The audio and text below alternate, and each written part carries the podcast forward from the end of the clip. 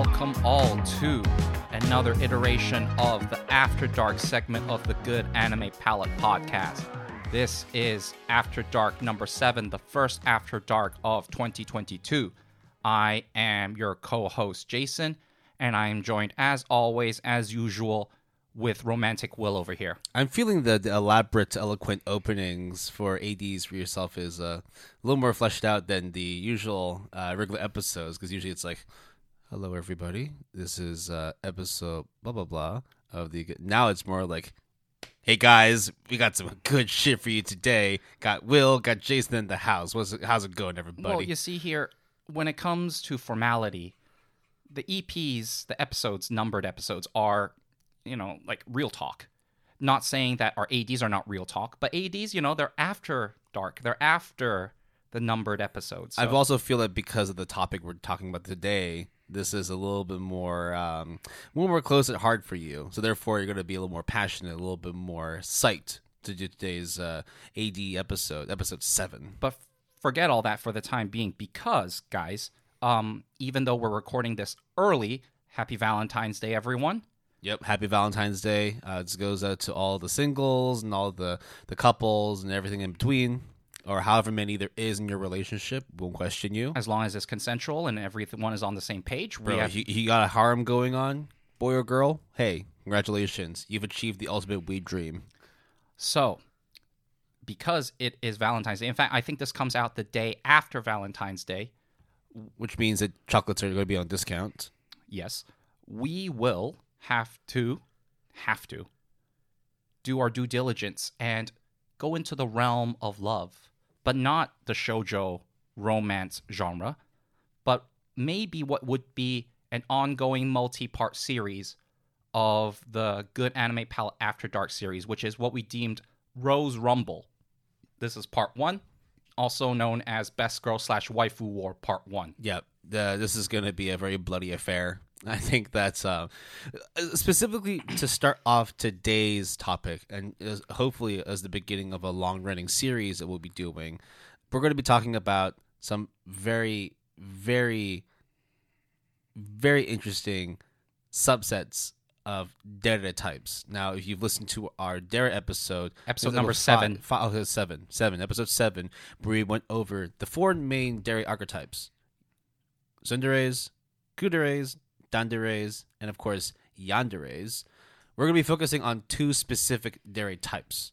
Now, to give a kind of context, Will and I always wanted to do kind of like a waifu war slash best girl kind of after dark list. So we're going to do that, but we don't want to just rank our top ten best girl slash waifu and then just call it a day, because we thought it's not that interesting, even though there is merit in that. So we had to also limit and restrict because there's so many choices, so many right choices, so many good choices out there.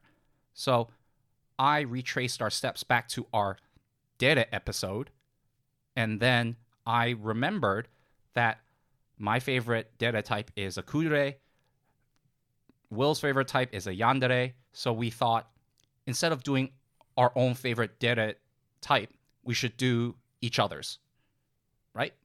That's pretty much the way we're going to go. So if you haven't heard from before, now, of course, we all have our favorite Tsunderes, Kuderes, Danderes, and Yanderes, but when it comes to the specific Dere types that Jason or I affiliate with the most, uh, it's best to say Kuderes reign supreme for you. That's correct. And for me, I not to say that I love them the most, but they're definitely the most interesting, and at times I vouch for them the most because I'm a crazy fucking edgelord fucking uh yeah it, it's it's gotta be yanderes for me. So Will has his list of the top ten kuderes, and I have my top ten list of yanderes. Now I think, Will, do you have a cross-reference list or a prediction list as I well? I do have. I think like the reason why we have this is, well, is because of the fact that just because there are these four main dere types does not mean that Jason's coups are my coups. And just because of that doesn't mean that my yans are his yans. I like it that you shorten it like that. Right. So the way it's going to work is we have decided that we will do the top ten kuderes first. So we would go through Will's list, and then at the end, um, you might hear a bit about my picks or differences with Will's list, but usually it won't be like another top ten list. It will just be a rather brief thing. Then after the break, we would do the opposite, or not really opposite, but we do the other side, which is my top ten Yandere picks, and then Will's kind of cross-reference slash his predictions on what my picks will be. We don't have a bet this time around because I think it is not really that fair in terms of for Will, and I think that like we're here and cause enough bloodshed and thorns will be plucked out of us. We wounds would need to be healed after this anyways, so why not just be civil about the bet? There's going to be a lot of chaos with it, and because of that, I think another thing that we will stipulate, I mean, it's up to uh, each individual on how they want to do their lists, but you don't, we don't necessarily have to go over our choices in numeric order. We're not ranking them. Of course, if you do rank them, that's completely fine as well. So for context, I ranked my yanderes, at least roughly speaking, and at least I know which order to to say them, but they're not necessarily like ten is better than nine, but not, but ten is, but I'm sorry, one is better than ten, but I would say uh it's about context as well. It's about context, right? So think of it as tiers, basically. I also, I also have like it's kind of like a soft ranking. Like I'll probably be talking about um, the more significant ones uh, at the latter part of this discussion. But uh, look, it's, you know, no holds barred, gloves are off. We're gonna go straight into a war between the best waifus and best girls within our specific dere archetypes. And this might be an on, hopefully maybe an ongoing series or a one-off. We haven't decided yet, but Will. Oh, enough man. enough when about... I, when I eventually have to do my top ten Danderes, I'm going to struggle for that uh, one. Me too. So, Will, enough about the foreplay. What exactly is a waifu for those uninitiated? So, I mean, if you haven't figured in terms of what the word waifu means, at least when it comes to the sound of the word waifu, you can at least kind of guess that it is, um, you know, meaning wife, right? So, it's trying to fiction... like, like, like consider a fictional female character, whether it's in any sort of like manga or anime. It could even be a video game, or it could it could be live action. Um, I mean, within the purposes of this, we're only going to be talking about anime and manga. We're not going to go into live action um, or video games. I don't think we're, either of us have a video game pick. I mean, there might be based off of a video game, Maybe. But at the very least, like, I mean, visual novels, for example, is considered a video game, but, you know. Yeah, so essentially it's a female character, and we, it is, in, in this context, female because we're saying waifu. We will explain an anime later on, but for the purpose of talking about waifus, it's a female character in an anime or a manga that you're attracted to, and if in I R L, you would consider them to be a significant partner of sorts. Um, so it's essentially, like, you know, we've mentioned, wife, waifu. It's a borrowing of the English word itself. But it is quite interesting to know where it came from. And of course, when it comes to slang terms, having a very definitive pinpoint time of when it was coined is really hard. But when I was scouring the internet for answers, the two thousand two anime Azumanga Daioh, which is based off of a four-coma manga, uh, yeah, I really like, really, really, really like the anime. I even own the D V D of it, so... that tells you how far back it is, two thousand two.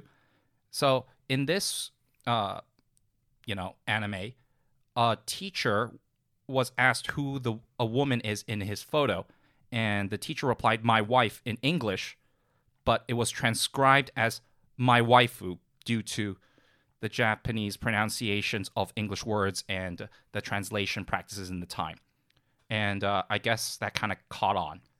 It's also interesting to note that people usually in Japan don't really say waifu.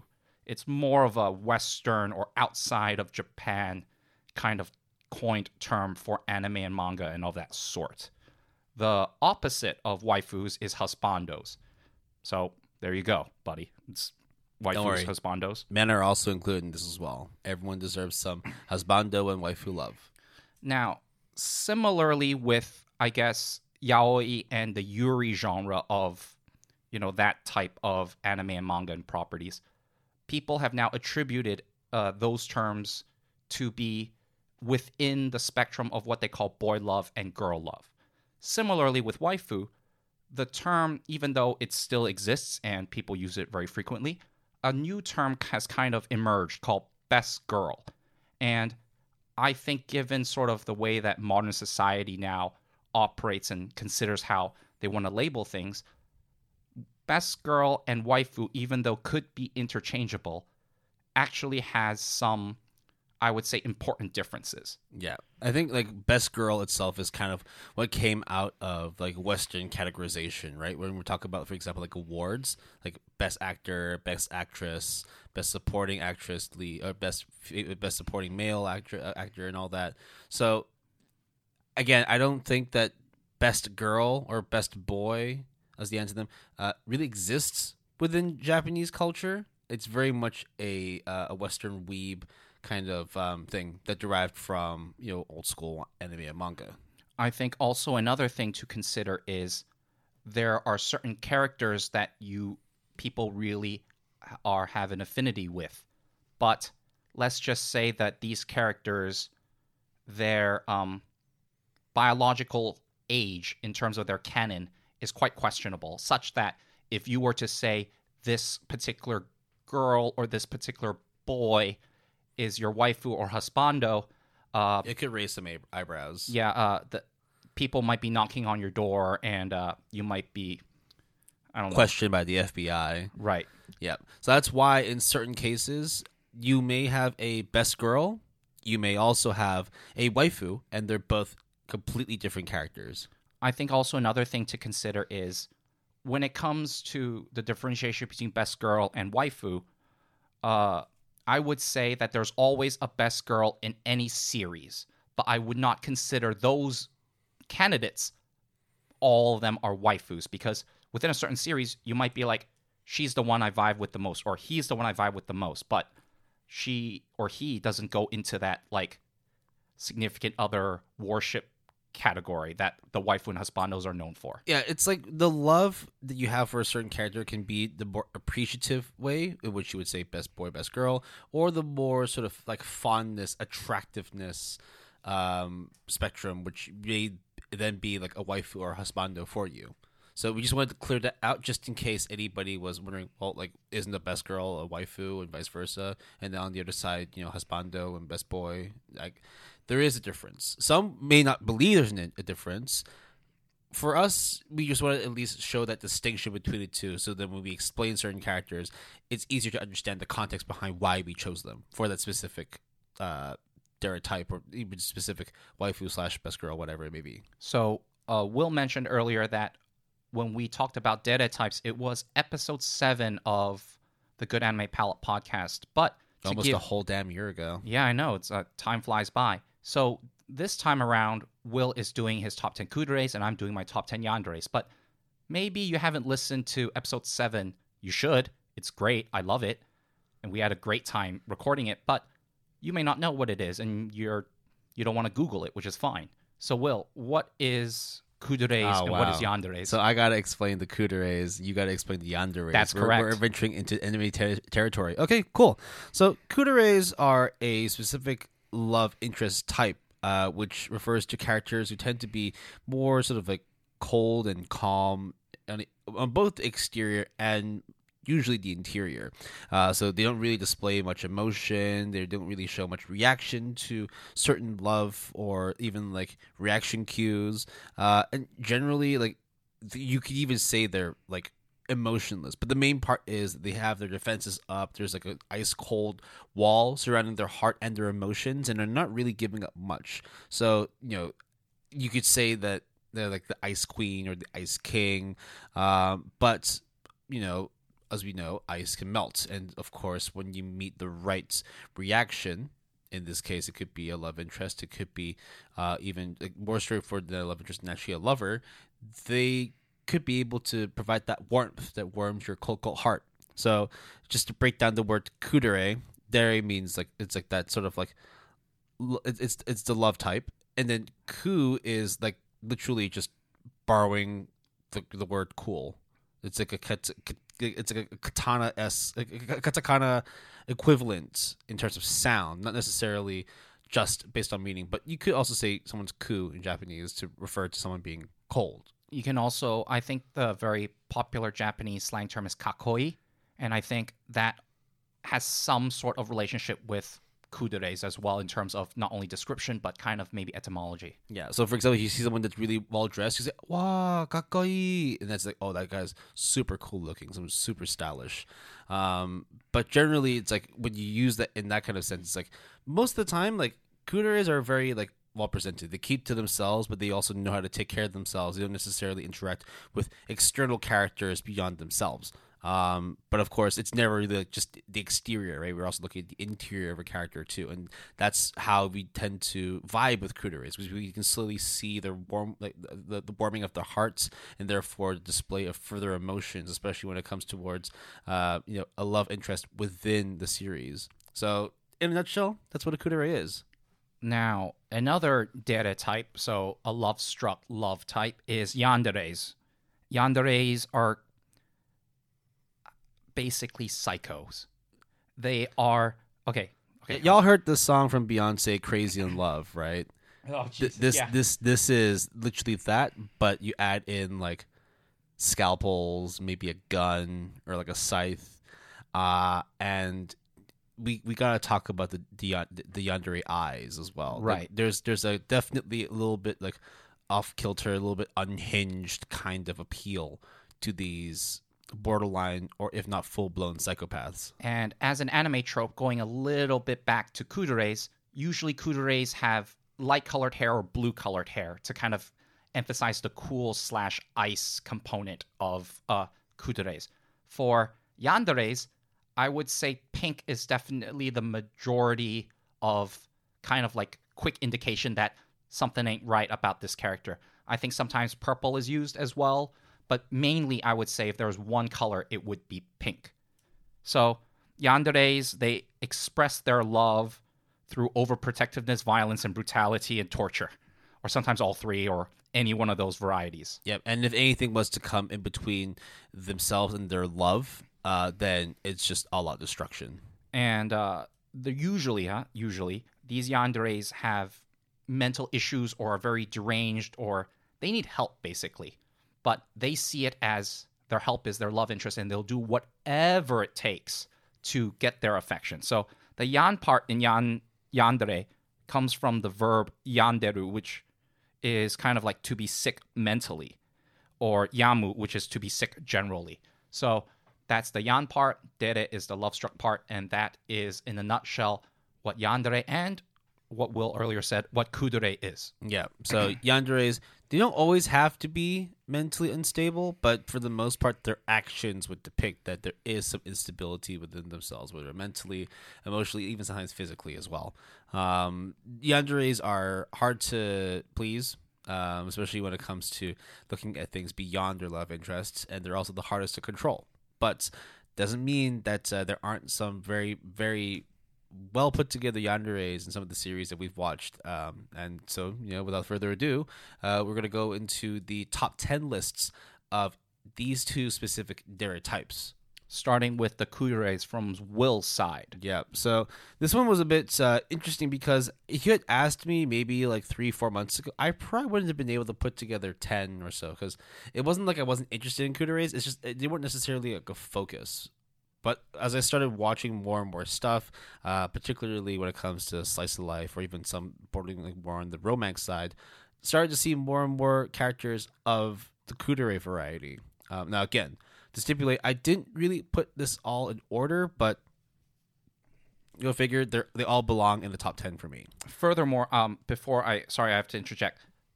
Your definition of kudere and yandere may be slightly different, or you might say, "Hey, Will, this is not technically a kudere, in my opinion." Or, "Jason, the fuck does that mean? That's not a yandere. This is a yandere." And I, look, it's just subjective opinion at the end of the day.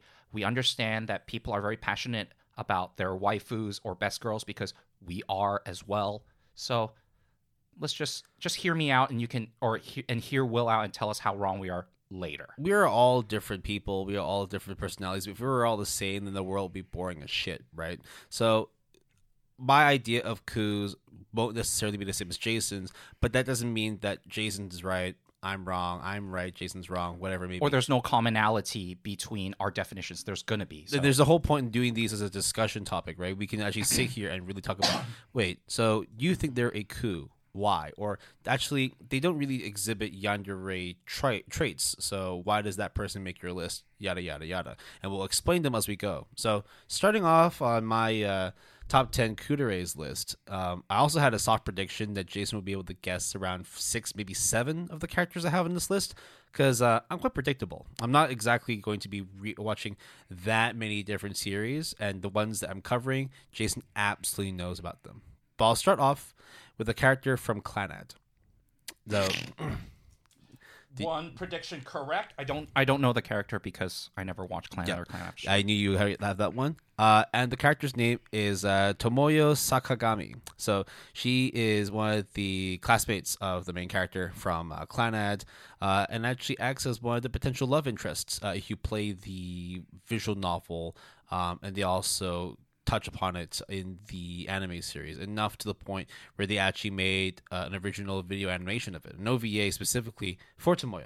So Tomoyo is she, she used to be just like straight up destruction, beats the shit out of people, caused a lot of ruckus, mostly beating up boys because she was just basically rough and tumble, didn't stand to bullshit, and you know usually as grandma's kids, unfortunately, it was always very easy to tease girls. Well, Tomoyo didn't stand up for that shit. She always, you know, stood up and always beat the fuck out of whoever was around her. Um, but of course, she started to sort of relinquish the violent side of her and slowly be a little more calm, a little more quiet, a little more calculated.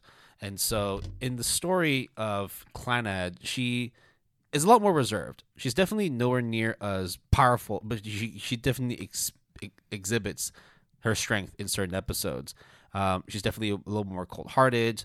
Um, and of course, it's um, it, it's born out of like a pretty rough upbringing. She doesn't necessarily have the best of family backgrounds, uh, and she's always in like you know trying to look for ways to uh, protect people. Um, now, when it comes to her affiliation with the characters within the story, she is um, she starts warming up. But the reason why she starts warming up is because of the fact that she, she keeps wondering, like, why, what am I doing? Why am I doing so many things to protect other people? Why can I not look at myself and protect myself?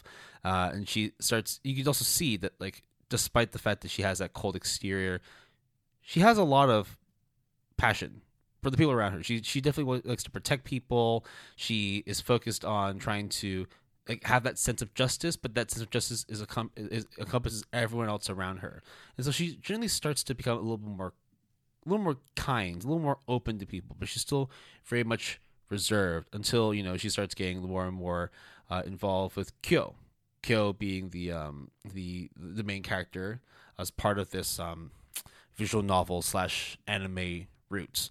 Um, enough to the point where they actually go off and make a O V A, specifically following the relationship of these two characters.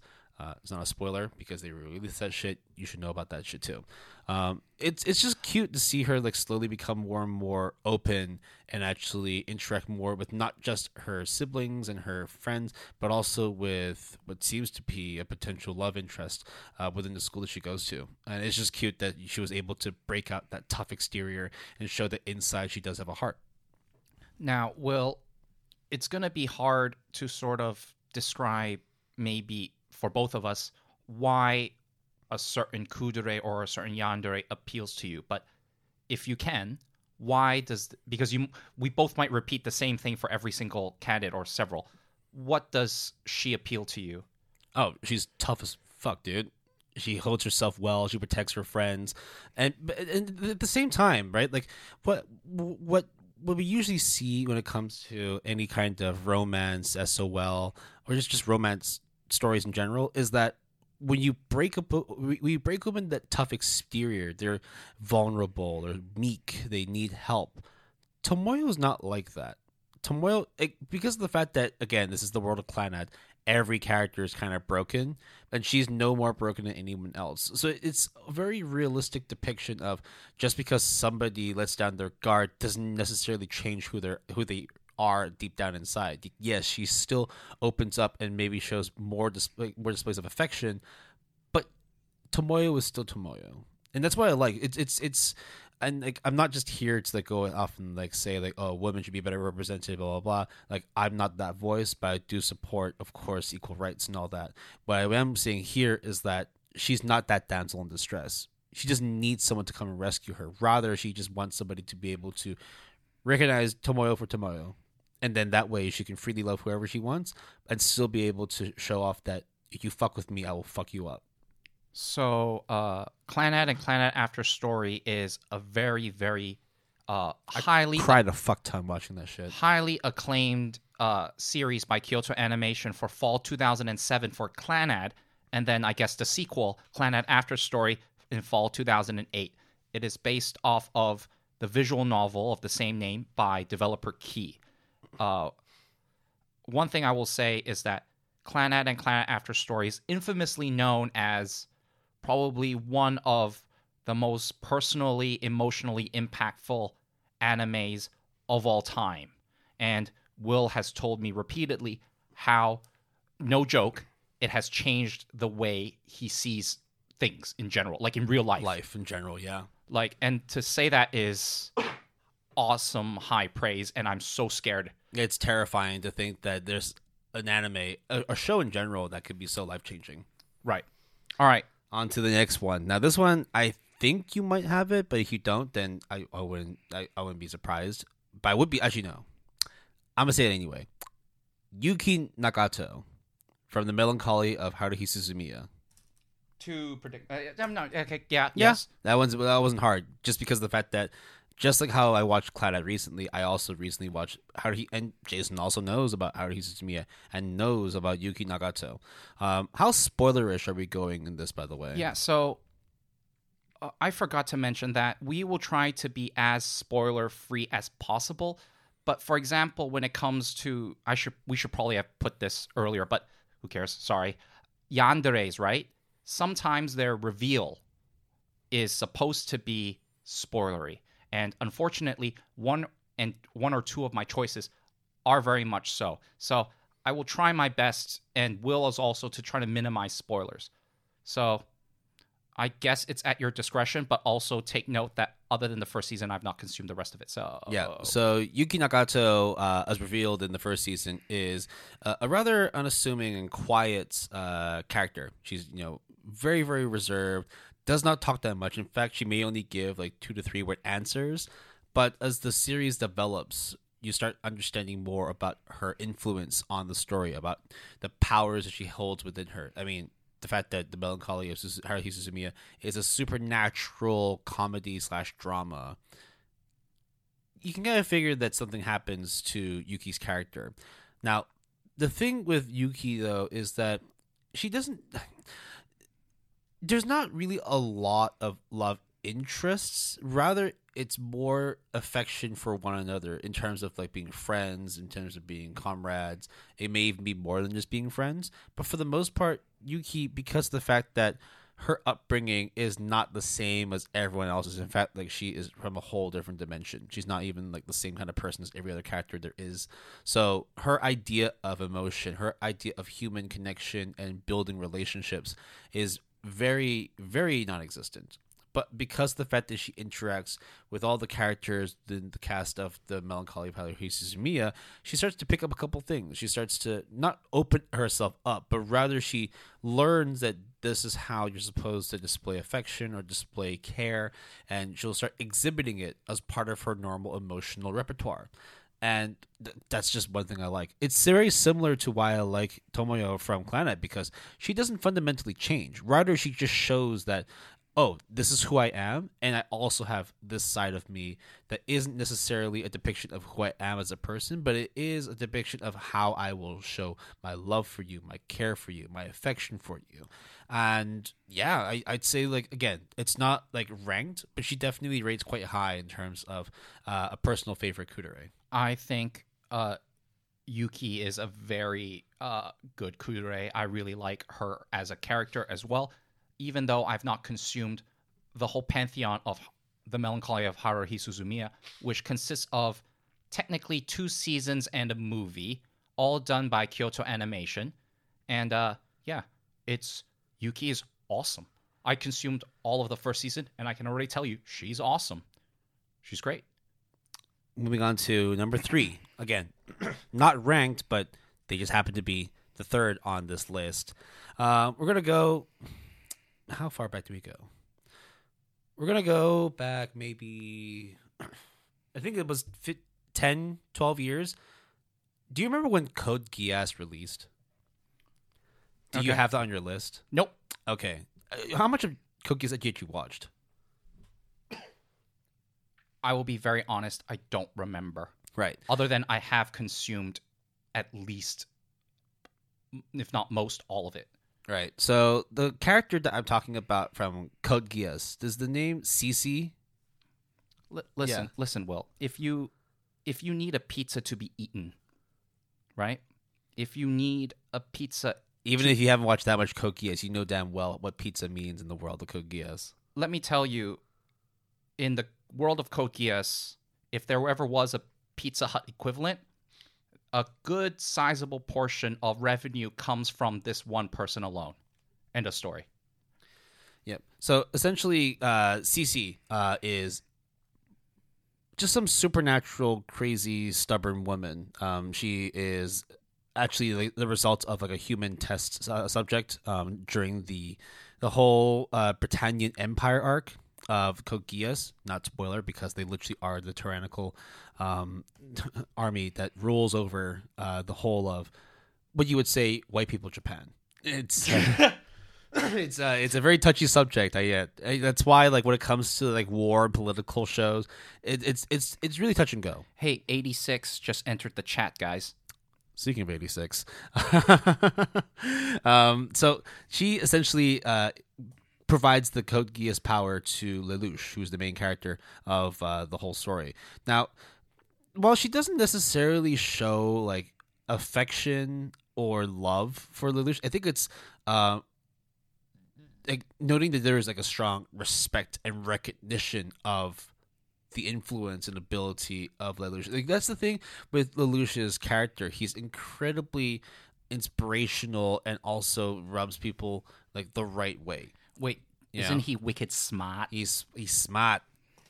Yeah, like he's uh he's he's definitely, you know, got a good noggin on him. Very, very much one of those characters where he knows how to play to an advantage, and Cece recognizes that. Cece it was, it was like, I'm very glad to be able to bestow this power upon you. Um, but at the same time, like, she's incredibly reserved. Like, she, like, okay, so Tomorrow had like silverish gray hair that kind of sheens a little bit blue. Um, the other character, uh, Yuki, she has like, like lavender, bluish, bluish purple hair, yeah, lavender hair. Uh, Cece's is different. Cece's is like a kind of like a, a mossy green. Um, a little bit different from the other ones, but then, you might even say neon in a way. In a way, yeah. If, if you look at it at a certain angle, it could be like quite neon. But again, very reserved. But what I like about her again is that like no need for damsel in distress. She is incredibly powerful. Yes, she is the result of a crazy human experiment, but at the same time, just that that just makes her who she is. She's a, she's the result of a crazy tyrannical empire, and she knows that the power that she has within her is enough to be able to wipe out the last of humanity, but keeps herself composed and is able to show her affection in terms of appreciation, respect for um, for Lelouch, and that's why she makes the top ten for me. Yeah, she is definitely a good character that I remember from Code Geass. That's what I'll say. And she likes pizzas. That's it. Yeah. Now the fourth one. This one, I wonder if you do. You you definitely know the property. I wonder if you wrote it down. Uh, the property that I'm going to bring into question is Black Lagoon. Nope. Ooh, the character I'm talking about here, and this is a slightly controversial one because it's a it, it's an edge case, but I'm talking about Roberta Cisneros. So, the crazy all action, super powerful, and amazingly gorgeous maid in the world of Black Lagoon. Roberta. So enough to basically have her own story arc at the end too. I forgot about that. um, I mean, she is a very, very good. I would consider a Kudere one hundred percent. Yeah, but in in, in sense, like when you see like her like character develop throughout the story, you wonder, is she really a Kudere because of how violent she can be?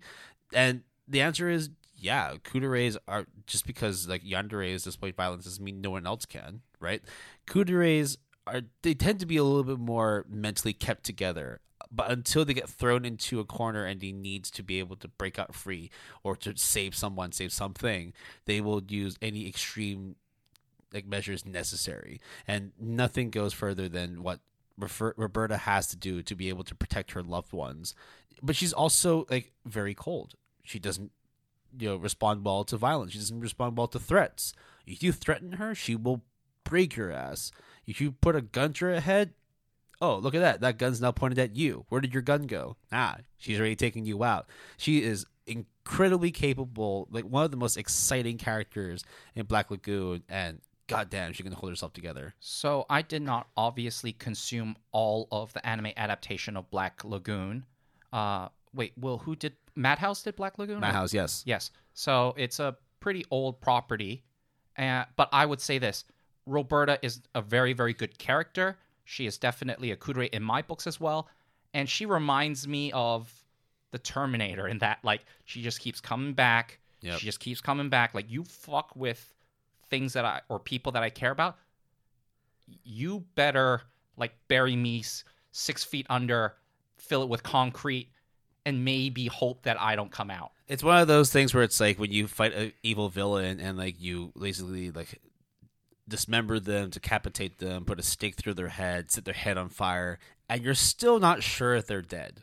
That's what Roberta is, and she is by far my most favorite character in all of Black Lagoon. Spoiler alert, she is already my favorite character in Black Lagoon. It's fucking, oh my god, I love her story arc. It's so good. You are going to love watching Roberta's blood trail when you get to that stage. Oh, speaking of, um, if we could go back to your number ninth pick of Yuki, she is so popular of a character, she had her own spin-off series. Yeah. So, and, and and then again with Roberta as well, it's like the third season is literally named Roberta's Blood Trail. Like it, it's just, it, I know it's like a certain arc within the story, but like to name that whole season rather than being Black Lagoon One, Black Lagoon Two, it's Black Lagoon Roberta's Trail. And the other week we talked about supporting casts or memorable characters that outshine the main character. I would argue that if you get your own spinoff or your name is on the, you know, anime title.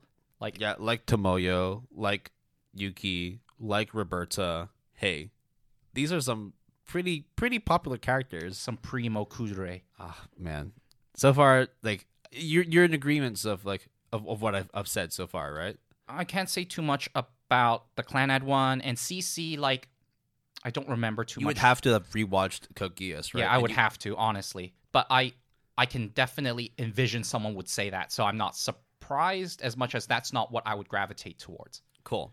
Well, I think that generally my level of coup appreciation, not that far from what Jason would say.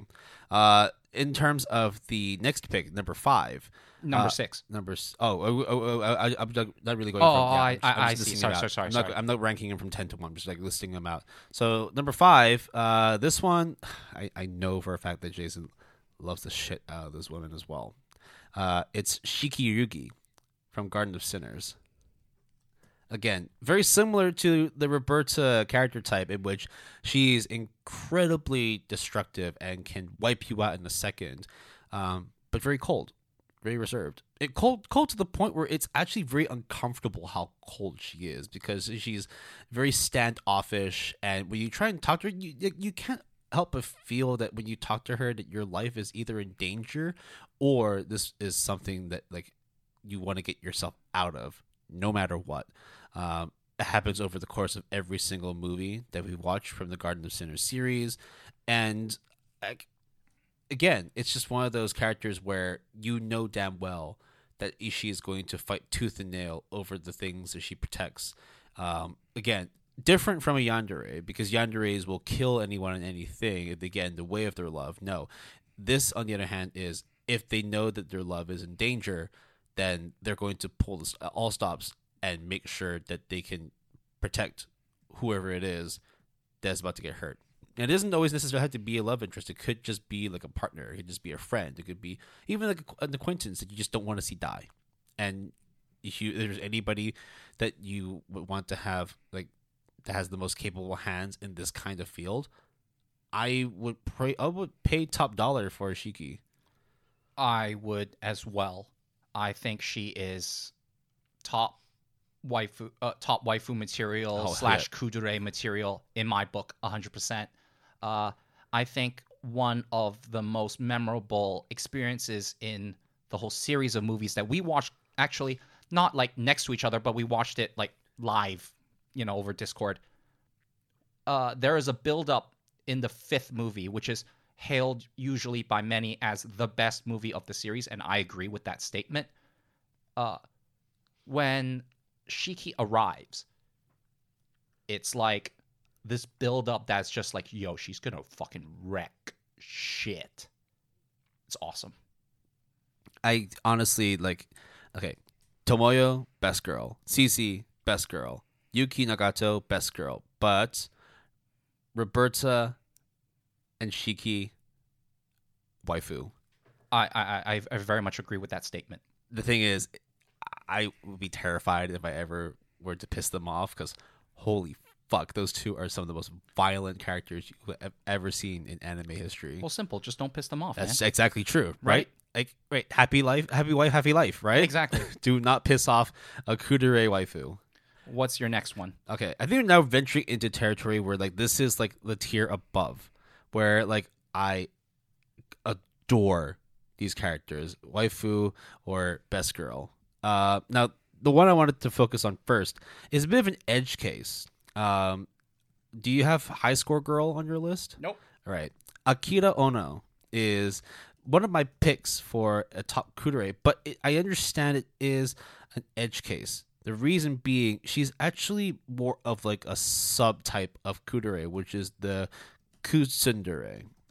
Doesn't matter, it still counts. Yeah, it counts because, right, for her, her character is, is is quite unique in the sense that she definitely suffers through a lot of emotional and emotional and mental trauma, a lot of disabilities that hold her back to be able to interact with people socially. Like people, she, she's definitely very popular. She's pretty in her school. She does well in school.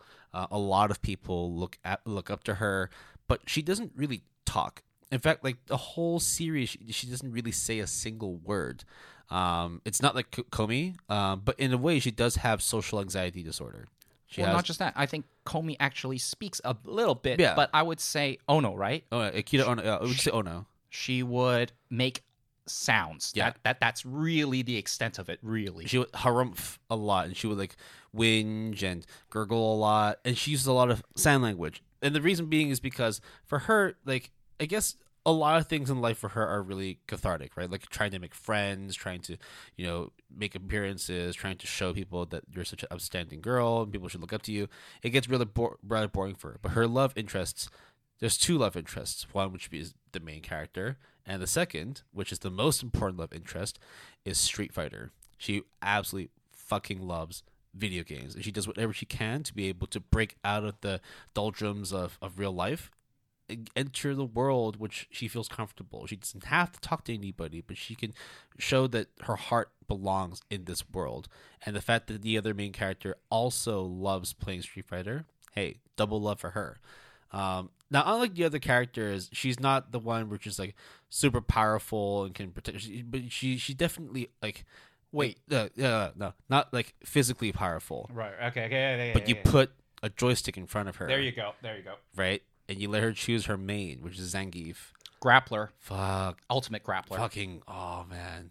It. It. She lives a very, very sort of like tragic story as well because of her very intense and strict upbringing, and all she wants to do is just live life as a young child who loves playing fighting games. And this is like during the fighting game, like the the, the, the video game boom of the eighties and nineties, where like arcade cabinets started getting smaller, and then you could now get portable consoles you can play at home. And so rather than go and putting in quarters or one hundred yen coins to play, you know, Street Fighter, you can play Street Fighter at home. And it's just it's just fun to see all the games they play, because these were the exact same games that I grew up playing as well.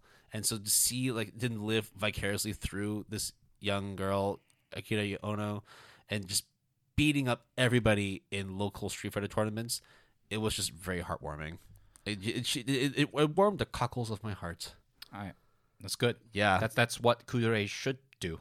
Yeah, uh, I say tsundere because she does offer a little bit of like physical, like tantrum-esque, like pouting. Exactly. She does beat up her uh, her her love interest a couple times, but at the same time, like, you know, just she she she's really like reserved. She's really cute. I did see online though that I also do want to make mention of, um, and this is like in no way for me to say anything, but there are a lot of people on like certain subreddits that say that she might be autistic, and I am going to go on record and say, don't be so quick to throw people on the spectrum, because it is a disservice to anybody who goes through any level of mental disability. Just because she has social anxiety disorder and she doesn't really talk to people, she has certain ways of reciprocating emotions and reactions, does not mean you can immediately put her on the autism spectrum. So I will add to that slightly, which is, and this is really only applicable to someone who knows American Sign Language to a great degree,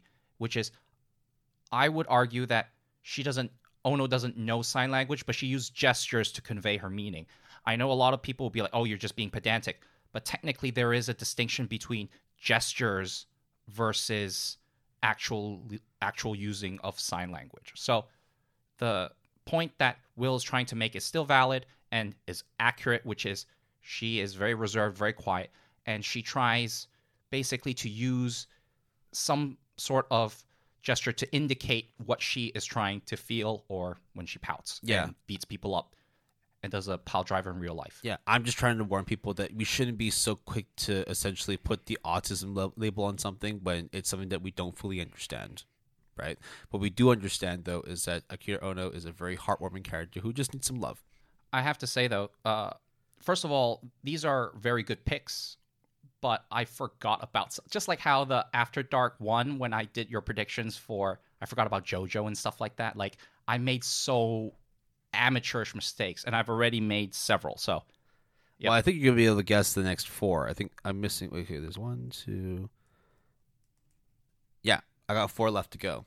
So, the seventh one. Uh, and this is something that you actually talked about uh, in last week's episode, because you just finished up. Well, you're about to finish up. Um, not you didn't tell me in the episode, but you told me like off off uh, off mic um, that you've been finishing up My Little Monster. And so, of course, you know how much I love My Little Monster, and how one of my favorite favorite best girls of all time is none other than Shizuku Mizutani. I'm very certain you have that on your list, because mm-hmm. I wouldn't shut the fuck up about her. She's great, smart, very, very pretty, kind of popular, but she, like, again, as most couturiers, keeps reserved, sticks to herself. Because in any case, if there's anybody they need to protect and look after, it's themselves.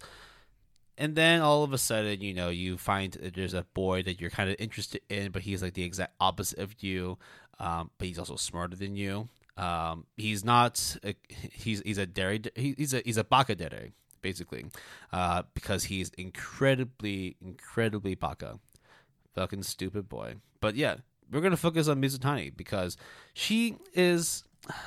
I think for me, like the reason why I like her a lot is because she just seems so like real.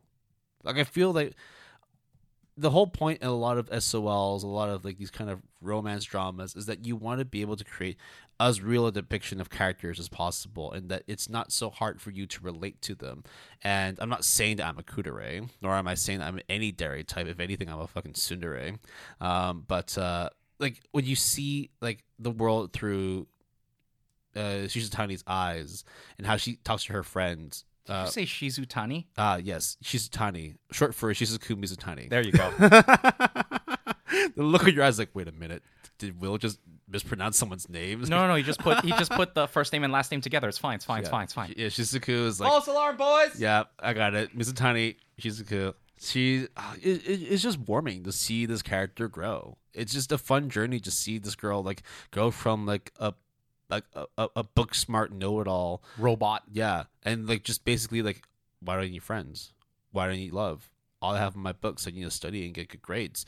And then she meets someone who doesn't have any regard for studying, barely ever goes to school, but for some reason is smarter than her. And then she can see that like it's it's it's when like if if there was ever like a time to use the adage opposites attract, this is it. Very much so, and I would add that. uh Shizuku Mizutani, her practicality, her bluntness even, is very realistic in that I can see even myself exhibiting some of those tendencies.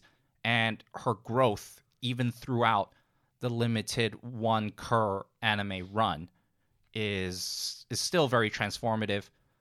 But I will say that the manga adds a lot more. I mean, like, just looking at the cover page of, like, the f- first volume of the manga, it's Mizutani holding, like, a ball and chain, and, like, the chain is around Haru's neck. It's like, yeah, that is totally coup control. She's using her coup powers to keep this Bakadere in check, but at the same time letting her, letting him slowly warm up her heart. It's cute. And she doesn't break down. She doesn't change who she is either. But you can see that even if she tries to keep it that tough exterior, that people in the end are still vulnerable. People still have self-doubt, no matter how confident you are in oneself. And that's where, like, I like that real depiction. I like that this is who, like, Shizuku displays herself to be. She's not, there's, there's no bullshit. It's all real emotion, whether she likes it or not. Now, entering the top three. Now, I didn't say, of course, that it wasn't going to be a ranking. These are, personally, three of my most favorite characters of all time. We're going to start off with uh, th- the third best. I only wrote your number one pick prediction. Right. So, yeah, let's see. Number three? Or the bronze? So number, uh, yeah, the, the bronze place goes to one of my most favorite manga series of all time.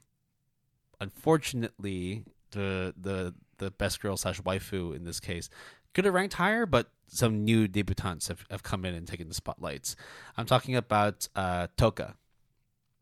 Toka Kirishima from Tokyo Ghoul. Uh, I, I, I was thinking about that, but I cut that one for another one. I'll explain later. I, I'm going to talk about Toka specifically from Tokyo Ghoul, not Tokyo Ghoul Re. Hmm. Okay, right. Yeah, okay. Mm-hmm. Right. Um, there is a bit of a spoiler to that, but I'll explain why I liked her in the first part, because, bro, like, I've talked to you about how I like Roberta, talked to you how I, I like Shiki from Garden of Sinners. Toka's the same thing. Toka will absolutely fuck you up. Didn't you say that when I like Toka, you're like, oh, you basic bitch? I think you literally said that to yes. me. Yes. Yes. But sometimes, you know, basic beats basic, and I have to agree sometimes. Back to basics, right? Yeah. Um, I. But if, if you were to say, like, the best girl, like, again, this is in the realms of couture's too. If we're talking about, like, in the realms of, like, best girl overall, well, there's someone else that takes the place, and it's obviously not her either. It's not. She's, it's not even from Tokyo Ghoul. It's Power, by the way. Power is my number one girl. Fuck. Right now. Oh shit. Shit.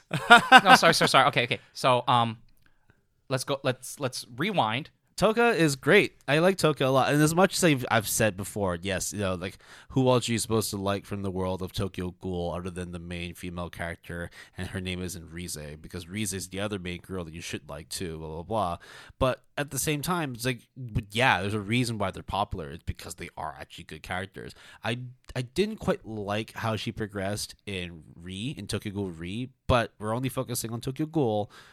Hard as nails. And is extremely loyal to those around her, particularly those that are related to the Antique Coffee Shop. Um, I I just have to say that, yeah, she is definitely broken on the inside, but that doesn't, like, she doesn't use tape to mask over her imperfections. I think she really she, she really recognizes who she is and what flaws she carries. The number one fact is that she's a ghoul living in the world where there are people trying to kill her, um, but at the same time she has to kill others to stay alive. Like, it's just trying to balance that that that that that, that rationality, that, that that law of what is good and what is evil. And just because she is technically on the evil side, are her actions always going to be evil, or is she, can she do enough to put herself on the good side? Um, and then yeah, she uh, she falls in love. But it's really cute the way she falls in love. I and, li- I yeah. like her character development even throughout Re, I think. Less so with Re, obviously. You you know exactly what I'm talking about. I know about exactly what you're talking about. But hey, um, she's an awesome character within a property that has plenty of awesome characters, let's yep. just say. Yep. Now, On to number two. And I have a feeling you have the, her as number one, and I would agree that to an extent she would be. Um, everybody here knows how much I love Domestic Girlfriend. And how that was my knows, number one. And everyone knows that, uh, man, in, in any other day, it could have been her. But in this instance, unfortunately, uh, Ruri Tachibana is my number two waifu. She is a waifu. She, she's of legal age, so that's why she's not best girl. She's waifu. Um, why do I like her a lot? I, I can't really say much, man. Like it's just it's just personal preference, man. The the cute blue hair, the shy exterior, but also like the cold interior when she like decides that like, oh, just because I had sex with you doesn't mean we're in love. You don't talk to me. Don't act like you know who I am. And all of a sudden they show up at the same family reunion. It's like, hey, don't be weird about this, okay? Just because we're related now by not by blood but through marriage. Like, like through through through step marriage, hey, like just be who you are. But then she slowly warms up, and it's really really cute. And it's like, oh, I really want to see more of this really Tachibana relationship. But because it's called Domestic Girlfriend, it's a whole conflict of uh, of, of of pseudo pseudo like uh God, I, it's it's it's a mess. It's whenever, a love octagon or yeah. whatever you want to call it. De- Tet- tetrahedron, decahedron. Yeah, it's it's it's a it's a step incest kind of thing. I mean, hey, don't at me, right? I didn't write this shit, but I also love this shit. Um, if you're gonna be angry about anybody, just be angry at yourself for not appreciating what Domestic Girlfriend's all about. Shit, Jason and I watched the first episode. It was fucking fantastic. And was... guess and guess what? I actually really like Yui Tachibana just from one episode alone. So, yeah. you know, like. And blue hair, right? Blue hair, like she, check. She, she matches the the, the the de facto description of what a kudere is. It, like, is she uh, hot? Yeah, check. Yeah. Um, can she cook? Oh fuck yeah, she can cook. Oh, does it clearly show that she is cold on the outside? But maybe if you break through that exterior, she's warm and fuzzy as fuck. I can even tell that from one episode alone. I'm smiling just even talking about Ruri, and it's it sucks that she's only number two, not number one. But yo. Number two is a very, very high place to be in this world of best girl waifus, especially in the kudere landscape. But there has to be only one. And I realize you might not have uh, put this one down because it, it's it's hard. I, I, I can't look beyond my most favorite anime of all time and not talk about my best girl of all time. And it has to be Akashi from Tatami Galaxy.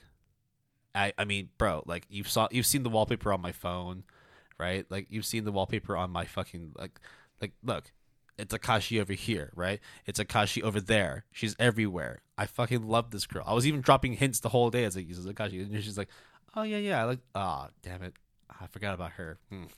But yeah. I, I did forget about her, so yeah. But I mean, like again, it's like there's so much to pick from that. Like it would be hard to even get. Like you got six, right? You got six of them. You got, uh, you got Clannad. You got. I got. Uh, I got five actually. You got Clannad, uh, Haruhi, Garden of Sinners, uh, Tokyo Ghoul.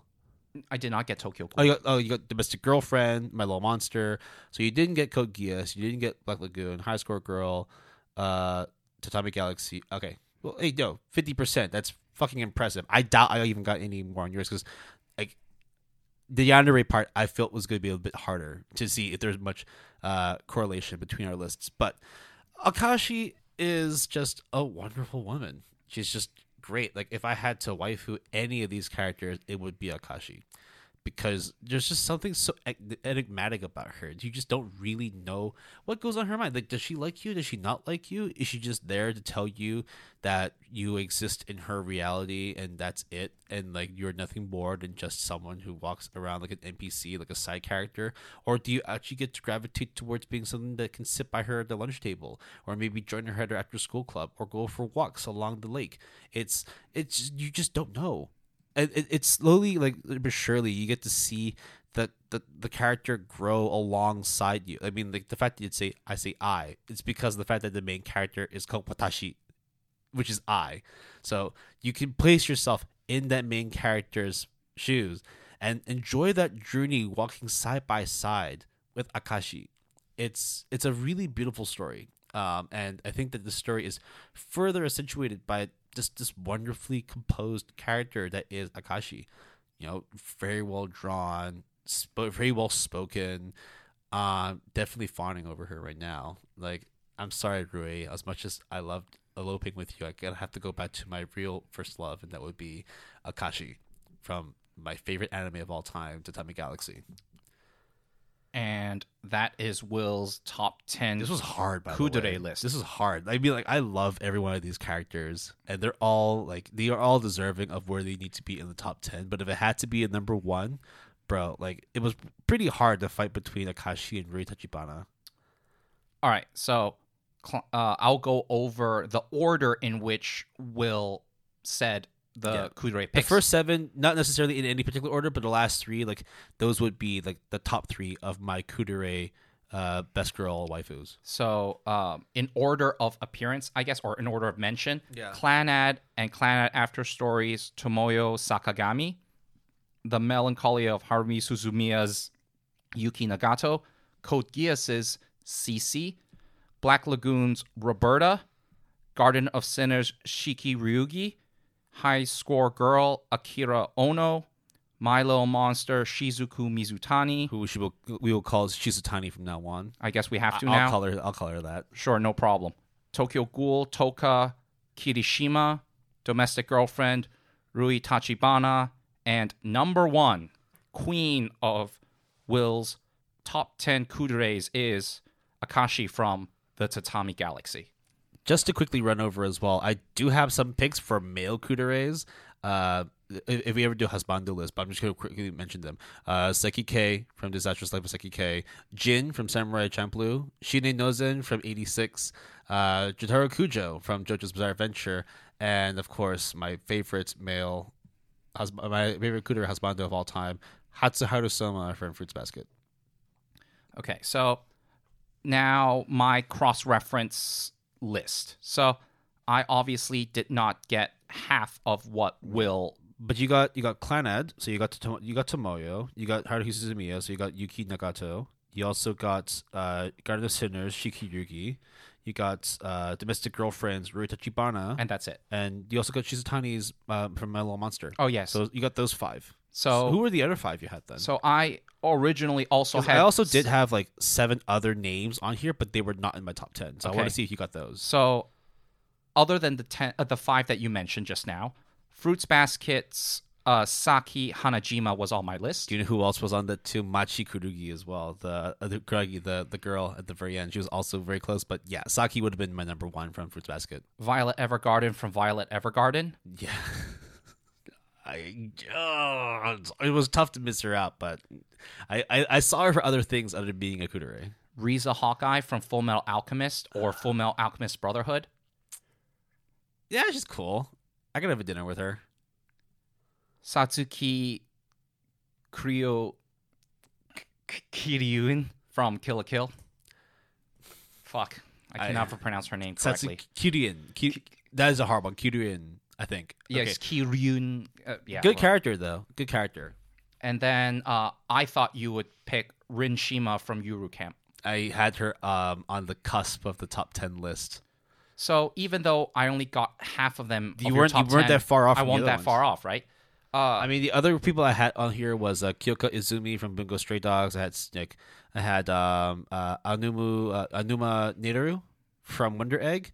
And then, of course, you know, the, the, the other two that I would have had in any other instance would be Vivi from Vivi's Fluorite Eye Song and Saber from Fate Stay Night, but they there just wasn't enough space to put them on the list.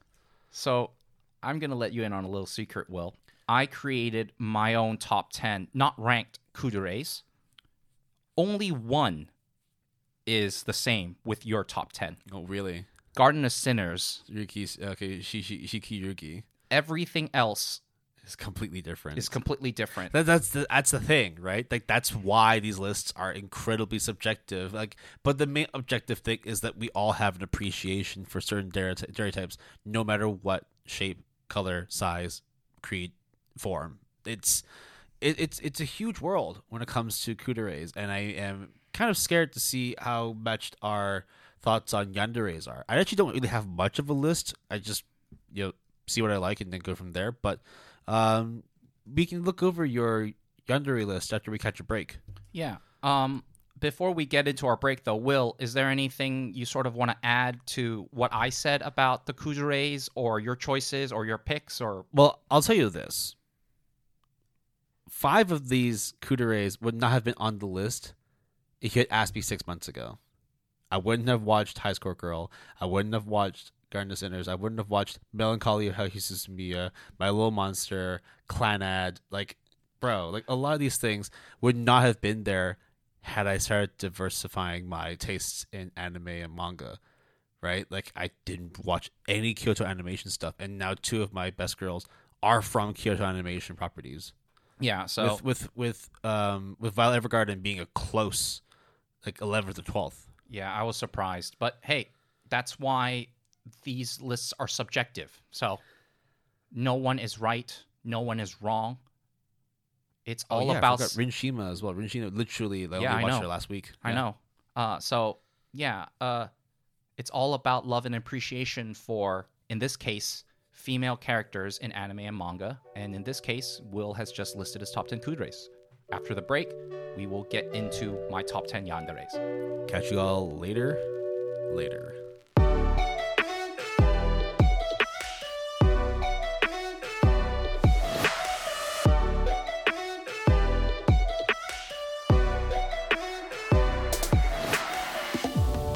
Welcome back, everyone, to the second half of today's After Dark episode. This is episode seven of the After Dark series.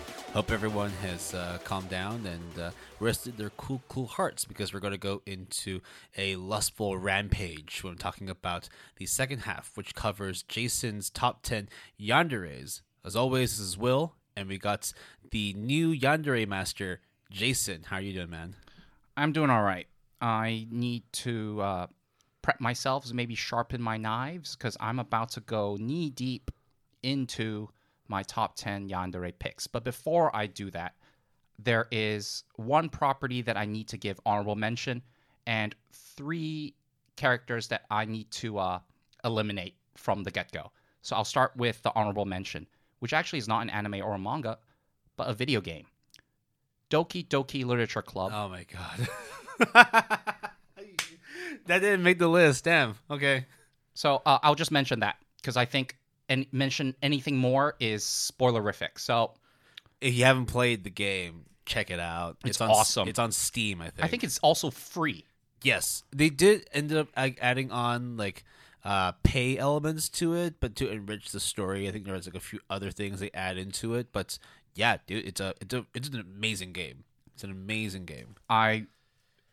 It's the reason why it's an honorable mention is because it is not an anime or a manga. Yeah. But if that wasn't my own personal stipulation or restriction, it would be on the top ten list one hundred percent. Yeah, it wasn't on my list either, but I was just like, man, like if it was on yours, I would not be surprised at all. Also, it's very spoilerific, right? So, exactly. So I didn't want to cross that line. Right. So that's the honorable mention. Who are the ones that did make the cut? So when I were to create my list, there were three... characters, three female characters in particular, that I was just like, you're all dead to me. Uh, Tokyo Ghoul Ri, Toru, uh, Mitsuki, Mutsuki, or I think it's Mutsuki. Fuck, I, I I got this wrong the first time around, and now I'm getting it wrong again. But you know why I don't remember this person's name? Because she's dead to me. I don't give a fuck about her. Yeah, she was one of the more infuriating characters from Tokyo Ghoul. But um, uh, hey. A good yandere, but not, like, my favorite at all. The other one that I feel like I need to kind of say is um, Misa Amane from Death Note. I don't give a fuck about her either. I mean, she's okay as a character within the Death Note franchise. She did her job, so to speak, her role. Not necessarily a, like a hardcore yandere, more than she's, like, a hardcore fanatic cultist, right? Like, I know there, in, in this sense, there isn't that much difference, but I feel the same. I feel that Misa's an overplayed, overhyped character, and honestly, there's much more to Death Note than just Misa's character.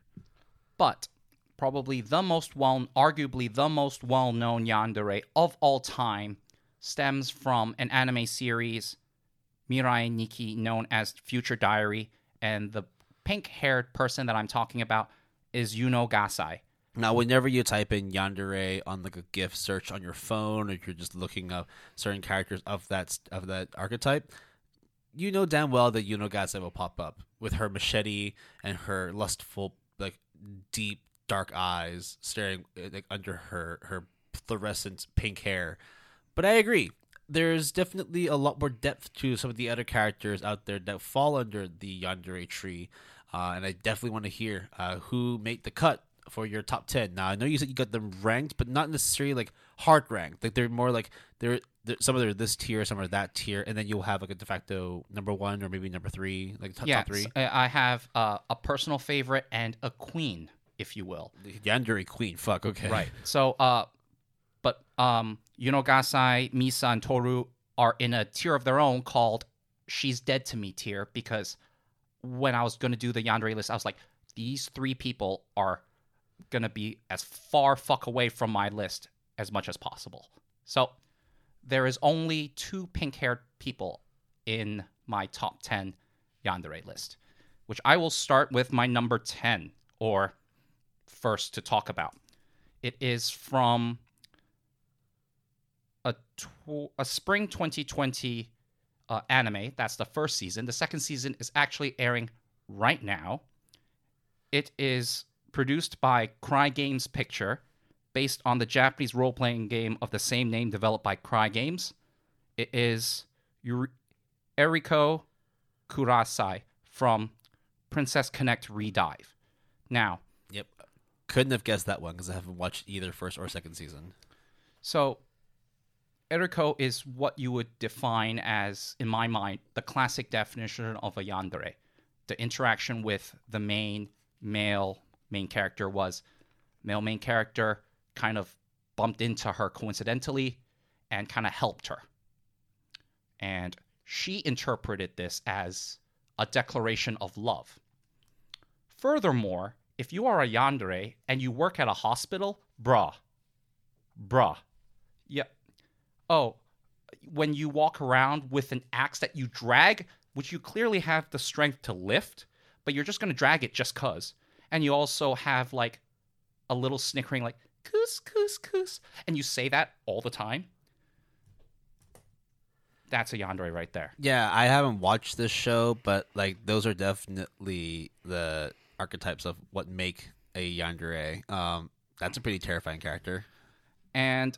in a very weird way, it's kind of funny because, like, her... but, but the overall vibe of Princess Connect and the series itself, like, what what is it? Is it is it a comedy drama? Is it like a slice of life, or is it just like not really a specific genre? It's just a lot of different things, and like you appreciate characters more than the theme.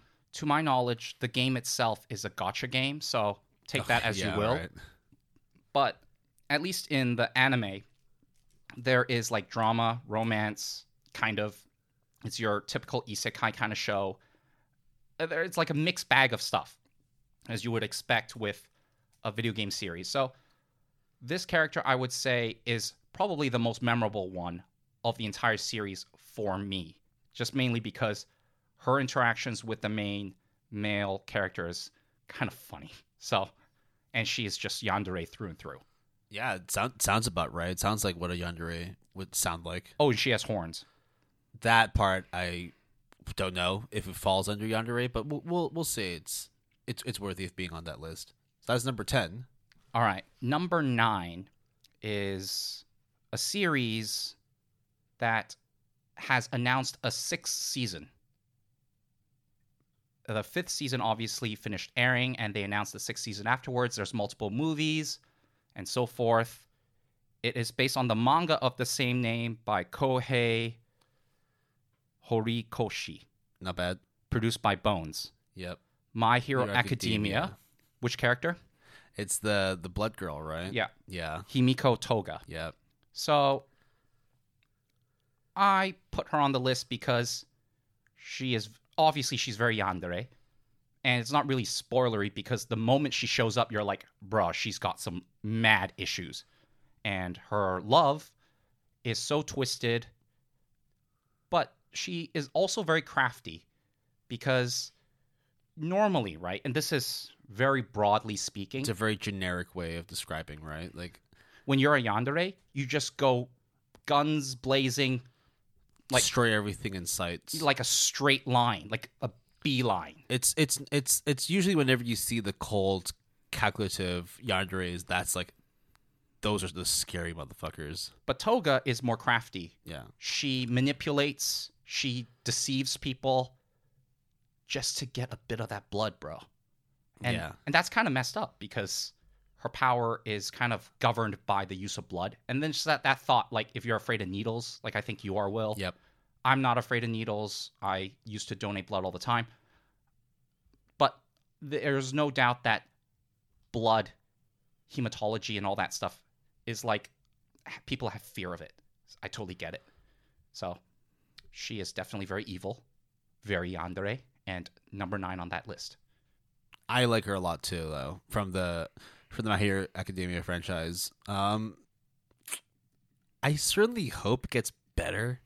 I haven't watched season five yet, but season four was a bit of a letdown. I think I mentioned this before, but I think the second half of season four was not great. Like, really not great. So I don't know what season five will be like. The ratings on my anime list aren't too good. So I think it's high sevens compared to like the usual low to mid eights it gets. Yeah. So we'll see how that goes. I don't know if we will finish all of season five or parts of it or any of it. But, you know, she she's a really uh, Toga's a really good yandere. Yeah, definitely like another one of those if you care more about supporting characters and not like much of the main character. Toga's one of them. You should like her a lot. She's fucking awesome. And I think in terms of cosplaying and in terms of within My Hero Academia, she's basically the yandere to speak of, or the only one really. And despite being like incredibly violent, she's also like mentally like well put together. So she's like not just going around and hacking people apart. Like she actually takes time to consider her moves. She knows what she's doing. And that's the terrifying thing about a yandere. And she does it. So, yep. The number eight pick. I'm actually going through this rather quickly, but I think the later entries would... There's going to be more time for you to like sit down and like explain why they're like top three or S tier for you. This is based off of a visual novel of the same name by zero seventh Expansion. There are f- multiple seasons, all done by different studios. I think either season five or season six just ended. It is, at least the first season, is done by none other than Studio Deen, Higurashi When They Cry. Rena Ryugu. Oh, that is, wasn't... Okay, I did have... I did have Higurashi now, oh, on there. Right, but I think what you're thinking of, I actually considered as well. Shion? Yeah, but due to certain reasons that I think you would know, or at least I'll tell you later, yeah, I picked Rena first, mainly because of several things. But the thing is, it's the same franchise, right? Like, there's a lot to pick from from that franchise. Psycho Girls everywhere. I mean, I don't think there is a non-Psycho Girl that you can choose from. And no pink hair either. No, she is. No um, pink hair. Like, she's even, orange hair. Even even Shion is green hair. Yeah, yeah. But it, it, it's just the fact that if everybody's psycho, you don't need to have pink hair to show that you are. So everybody else is fucking crazy. So why Rena, in my mind, is horrific and psychotic yandere is because A, she is labels herself as the childhood friend, the cute childhood friend that, believe it or not, loves to dumpster dive. So you're thinking like, oh, it's just this innocent, aloof girl, and she does have that very innocent persona until shit hits the fan and you realize how fucked up she is. And uh, the other thing I like about Rena a lot is that I can say a lot about her without really spoiling too much, but she is not actually that one-dimensional of being two-faced. There's actually a little bit more that is implied. And as you read on in the manga or play the visual novel or watch the anime, which I've only done the manga, I've not watched the anime, but I heard many good things about the Studio Deen one, despite the fact it's done by G A P's favorite animation studio, Studio Deen. Uh, not sarcastic at all. She is quite scary. I, I what else is there to say? Well, to be fair, a lot of the other characters are also terrifying too. Like Rika. Yeah, of course. They're all scary, bro. It's, oh man. Like, the thing is, right, it doesn't look fantastic, but in terms of like Studio Deen stuff, I will have to say that Higurashi is one of the best. If you were to give me a bunch of red bean buns, I would need to think twice. I will also have to say that, like, as far as E Ds go, Higurashi's E D is up there for me in terms of favorite E Ds, along with the E D for Black Lagoon. I see. Uh, I actually don't know the E D for Higurashi because I've never watched it. It's not even so much the music. It's just what you see. Like, if you do watch it, you'll, you'll understand what I mean because you've seen the E Ds for Black Lagoon, right? Yeah. It's... It gives that vibe. I see. Yeah. It's very dark and empty, and it just helps to basically nurture that psychotic environment that all the characters live in in the world of Higurashi. So, honestly, any pick from it would have been great. So I respect the the random pick. I don't think it would have been bad if you pick anyone else. To be fair, like I do you, think though. Sorry, sorry. Like the, the Shion Mion twins, anyone would have been fine. Reina's fine. Rika's fine. They're all like everything is like ugh. Like the whole world is fucking crazy. Like please, please play the game. It's free on Steam, and or just watch it. I also think that Reina, in terms of her weapon of choice, looks oh, yes. quite unique. Yes. And I right. think that deserves extra mention because I looked at that and I was like, yeah, that looks that that is a weapon. And if you were to come at me with that, that's pretty fucked up. And yeah. it's not your typical design too, which I love. So man, that was only number eight too. Shit. Okay. I can't wait to see who else you have on your top seven. Number seven is based on the manga of the same name by Lin Okamoto. Will and I only watched one episode of the series, but it was enough for me to base my decision on this based off of other snippets that I saw on YouTube. The manga is completed with twelve volumes. Uh, the manga adaptation is done by Dark Horse Comics, and the anime premiered in summer two thousand four by ARMS. Is it Lucy? Lucy in Elfen Lied. Yeah, I have that on my list as well. But like you said, one episode was enough, man. How about ten minutes? Yeah. It fucking... God, that was such a horrific ten minutes. And the fact that this is like done with the grittiness of like mid two thousands animation quality as well, where like if you saw blood on screen, it was like horrifyingly real. It was gross. Just see the level Completely of... Completely uncensored. All for your viewing pleasure. And the crazy thing is, I even took a scan of like the first like volume just to see how it compares. Dude, the anime is way more violent. It's way more ridiculous. It's so scary. And when you realize sort of Lucy's demeanor, I guess, uh, later on in the anime, it's just you realize this person can do so much harm to everyone. And if you were sitting next to this person, you'll be like, please don't kill me, please don't kill me, please don't kill me. I know you might like me, but please don't kill me, please don't. Or please don't kill everyone else. How about that? And if you are going to kill everyone else, don't do it in front of me. But you know she will. It, it's it's such a terrible... Dude, like that ten minutes was incredibly unsettling. I mean, like I'm always down for like edgy, violent shit, but when it gets to the point where like it's gory... It, it was a very tough ten minutes. Like, I've seen a lot of violence and gore in live-action movies and stuff, and Elfen Lied, I wouldn't say, is the most violent or the most no, gory. Not at all. But when I watched those first ten minutes, I was like... It's the context, man. It's, yep. a, it's the first thing you see. Yep, and I was like, straight up, yep, that's fucked up.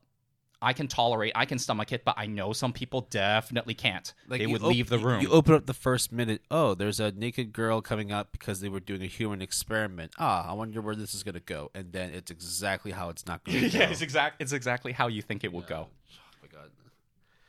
Good pick. I had that on my list. I was pretty sure that, like, like I was of the same mind. It's like, you don't need to watch that much of Elfen Lied to know what the fuck is going on. And...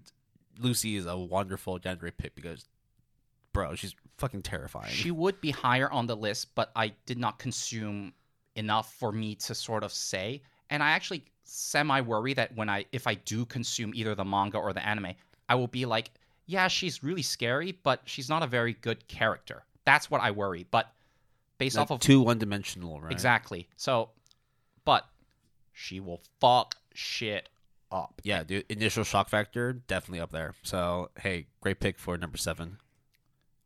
Uh, my number six pick is based off of the manga of the same name by Megane Miyo- Mihoshi, produced in two thousand seventeen by E M T Squared. There's no English manga adaptation to my knowledge. It is Renai Balkan, Love Tyrant, and the character in question is Akane Hiyama. Will doesn't really know that much about this character. I've seen her name on a lot of lists, but I haven't watched Love Tyrant, so I can't say much about it. But I'm sure that you've got plenty to say about why she ranks as a top as a, as a top six for you. So she actually is a character that is not necessarily your straight yandere with like any disregard for like, you know, just human society and the way things work. She is a high school student who, you know, on the surface seems Missus Popular and Missus Idol within the school. However, it turns out that she belongs to a clan of assassins that can basically hide and reveal swords out of fucking thin air. Okay. Then you find out that she actually really loves the male M C. And then she also really loves the male M C. And to make matters even worse, if you know the, the plot line of Love Tyrant, it's basically about another character who is an angel trying to figure out what love is. So they have a kiss note, which is basically the kissing version of Death Note, and Akane, the male main character, and Guru, I think, or Guri, It, which is the angel, they are in this weird quasi relationship trying to figure things out. And uh, Akane's presence is the most memorable thing about that show and is the best thing about that show. The thing with, like, I mean, as we talk about these yanderes, right? It's basically, it's like you think you know yanderes until you realize you actually don't know enough about yanderes, because there's always another level beyond the hysteria and it's like, Psycho- like, like psychopath powers mm-hmm. that they display. Like, I mean, like we, we talked about Yuno, and like, unfortunately, you didn't make the list, but like you can see, like you know what Yuno can do yes, if you exactly. consumed the property through and it through. It gets crazier and crazier and crazier, and that's like that's literally the progression of a yandere. But the reason why I like Akane so much is, in a very weird way, she is the most one of the more believable yanderes that, in real life, I can be like. Yeah, given the circumstances, yeah, if we were together forever, because obviously you're stuck with her for life, she ain't a bad choice. Also, furthermore, within the anime, you see some progression that she doesn't just harm slash kill for the love and affection of the male main M C, but she is also willing to sacrifice, which is something that is not really typical of yanderes in terms of self-sacrifice in order for your love interest to maybe live a good life. So you're foregoing your own love in order for, you know, the male main character to live on. And I think as a yandere, that's quite rare in general. Now, how is the show Love Tyrant itself? It's a seven. It's a solid seven. I would say, though, other than Akane, it's very generic, very generic. But Akane really does pull through in terms of... Like, it's enough as a, of a character to be like, you know what? Like, forget that's a seven. Just enjoy the show. I enjoyed the show mainly because of her, and I finished the One Curse season. Yeah, but you still got to be critical about the show too, right? Like, you absolutely. Have to look, you have to look at it as objectively as possible, and sometimes a character doesn't save everything, but it definitely does enhance the enjoyment of a of a show. Now, maybe on the manga side, because I don't know, because I didn't read it, it might be more intricate. Um, if there was a second season, which why would you? Um, I mean, I, let's be frank. Other than that one season, I don't think that there would be hmm. season two onwards, right? But it's good. Akane is very good. Now we're entering into uh, some some. deep dark territory. I think this is their their fourth number four now. Number five. Number five. Now you're in that top five now. Of all the yanderes on my list, this one is the most perverted, and it is in an anime all about being perverted or being pure. It is an anime that is based off of the light novel series of the same name. Oh my god, I'm not going to be able to uh, recite this. Okay, but it's written by Hirotaka Atagi and illustrated by Eto Shimotsuki. The anime premiered in two thousand fifteen, produced by J C Staff, summer of twenty fifteen. I am not going to pronounce this full name, but it's basically Shimoneta. It's a long-ass name. It's a long-ass name. Will, can you... Shimoneta, a boring world where the concept of dirty jokes doesn't exist. And the person in question... Do you want the Japanese version as well? Yeah, please, go ahead. Shimoneta toru toyu gainen ga shonzai shinai taikutsu no sekai. Right. The char- or Shimoseka, as officially abbreviated. I'm just going to call it Shimoneta, though. Yeah. Um, the woman in question is Ana Nishikomiya. And um, she is hella perverted, bro. She's also hella yandere, bro. She is the president of the student council in a world where anything perverted, anything lewd is like off limits, illegal. Okay.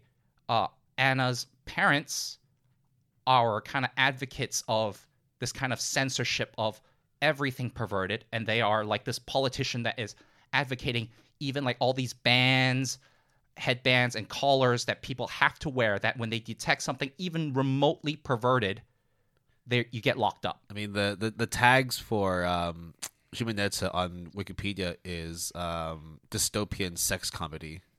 And guess what? It is a dystopian sex comedy, but what is not comedic is how Anna can fuck shit up and how perverted she is. I can't even...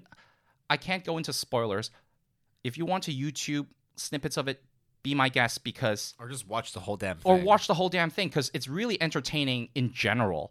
But Anna is just, some of the words that she uses, or at least based on the subtitles, I'm like, wow, I um wow. Yeah, not gonna lie, I had I had Anna on my list prediction, but I gotta admit, I haven't watched Shimoneta. I just know a lot about it. And it's a disservice to myself and the community that like I haven't watched Shimoneta yet. So I, I definitely will catch up on it at some point. I will spoil just a little bit, which is she bakes cookies for the student council. And yeah, then I know about this. This uh, one of the characters asked, oh, what what did you put in it? It tastes amazing.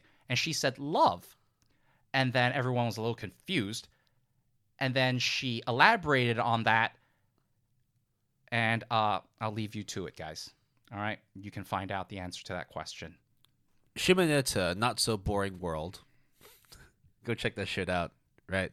So that was number five. And Shimoneta itself is a pretty uh, pretty good place to look for some weird psychopaths. So I can't imagine what you have for four, five, four, three, two, and one. When your world is crafted by... Oh, no, sorry. When your world is filled...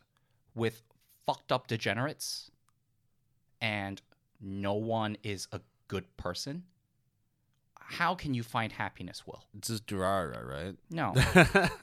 It's um, based off of a manga of the same name by Tomiyaki Kagisora.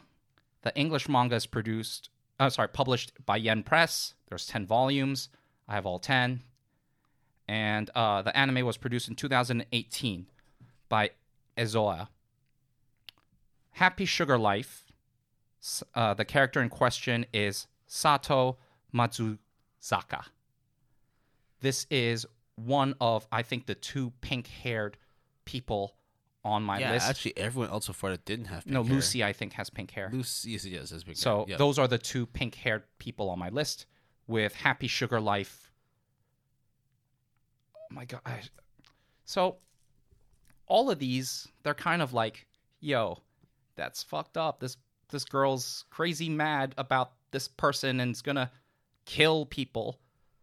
But when it's somewhat grounded in reality, it's kind of unsettling, because when you see the progression of not only this character, Sato, but all the characters, and you're just like, none of these people are redeemable. Like, all of this is fucked up. Does a lot of things happen? Yes and no. Does Elfen Lied's Lucy fucks a lot of people's shit up? Absolutely. In Happy Sugar Life, it's anything but happy and sh- and sugar. It's sugar free. And so therefore life sucks. Yeah. And furthermore, the the main character, so it's a, it's a set artificial sweetener life. Exactly. It really is. Um what what, what was the uh, artificial sugar that we uh, that you use in uh, Splenda. Splenda. Splenda. Yeah. It's basically we, we both knew at the same time. It's basically Splenda. So there's only one character. One character in all of Happy Sugar Life that I would say is even remotely close to being good slash pure. And unfortunately for her, everyone revolves around her. And she is so innocent and cute, which is the love interest for Sato and a lot of people, that Sato and a lot of people are willing to do some really, really, really fucked up shit. And no one is happy. Everyone is miserable. But one thing that I cannot deny is that she's a really good yandere and one of my favorites. Despite the fact that I don't think the anime is that great, I think the manga is better. So, yeah, well, anything to say about that? No, no. I mean, I, I keep saying it, but it seems that the standard of yandere just goes up exponentially. So I fear that three... Then two, and I'm not sure if I'm going to be able to handle number one. I oh yeah, we'll we'll get there. Don't worry. Yeah. So when you eat a lot of sugar, you get fat. You might say you might have tendencies to binge eat a lot, but this person is not fat or obese whatsoever, but has a huge appetite. Tokyo Ghoul and Tokyo Ghoul Rize Rize Kamishiro, based off of the manga of the same name by So Yoshida, produced. Uh, in, published in English by Viz Media and Studio Pierrot, made the anime adaptation. There's Route A as well, but let's not let's not let's don't worry about it. Just the manga's great. Rize though, she's great.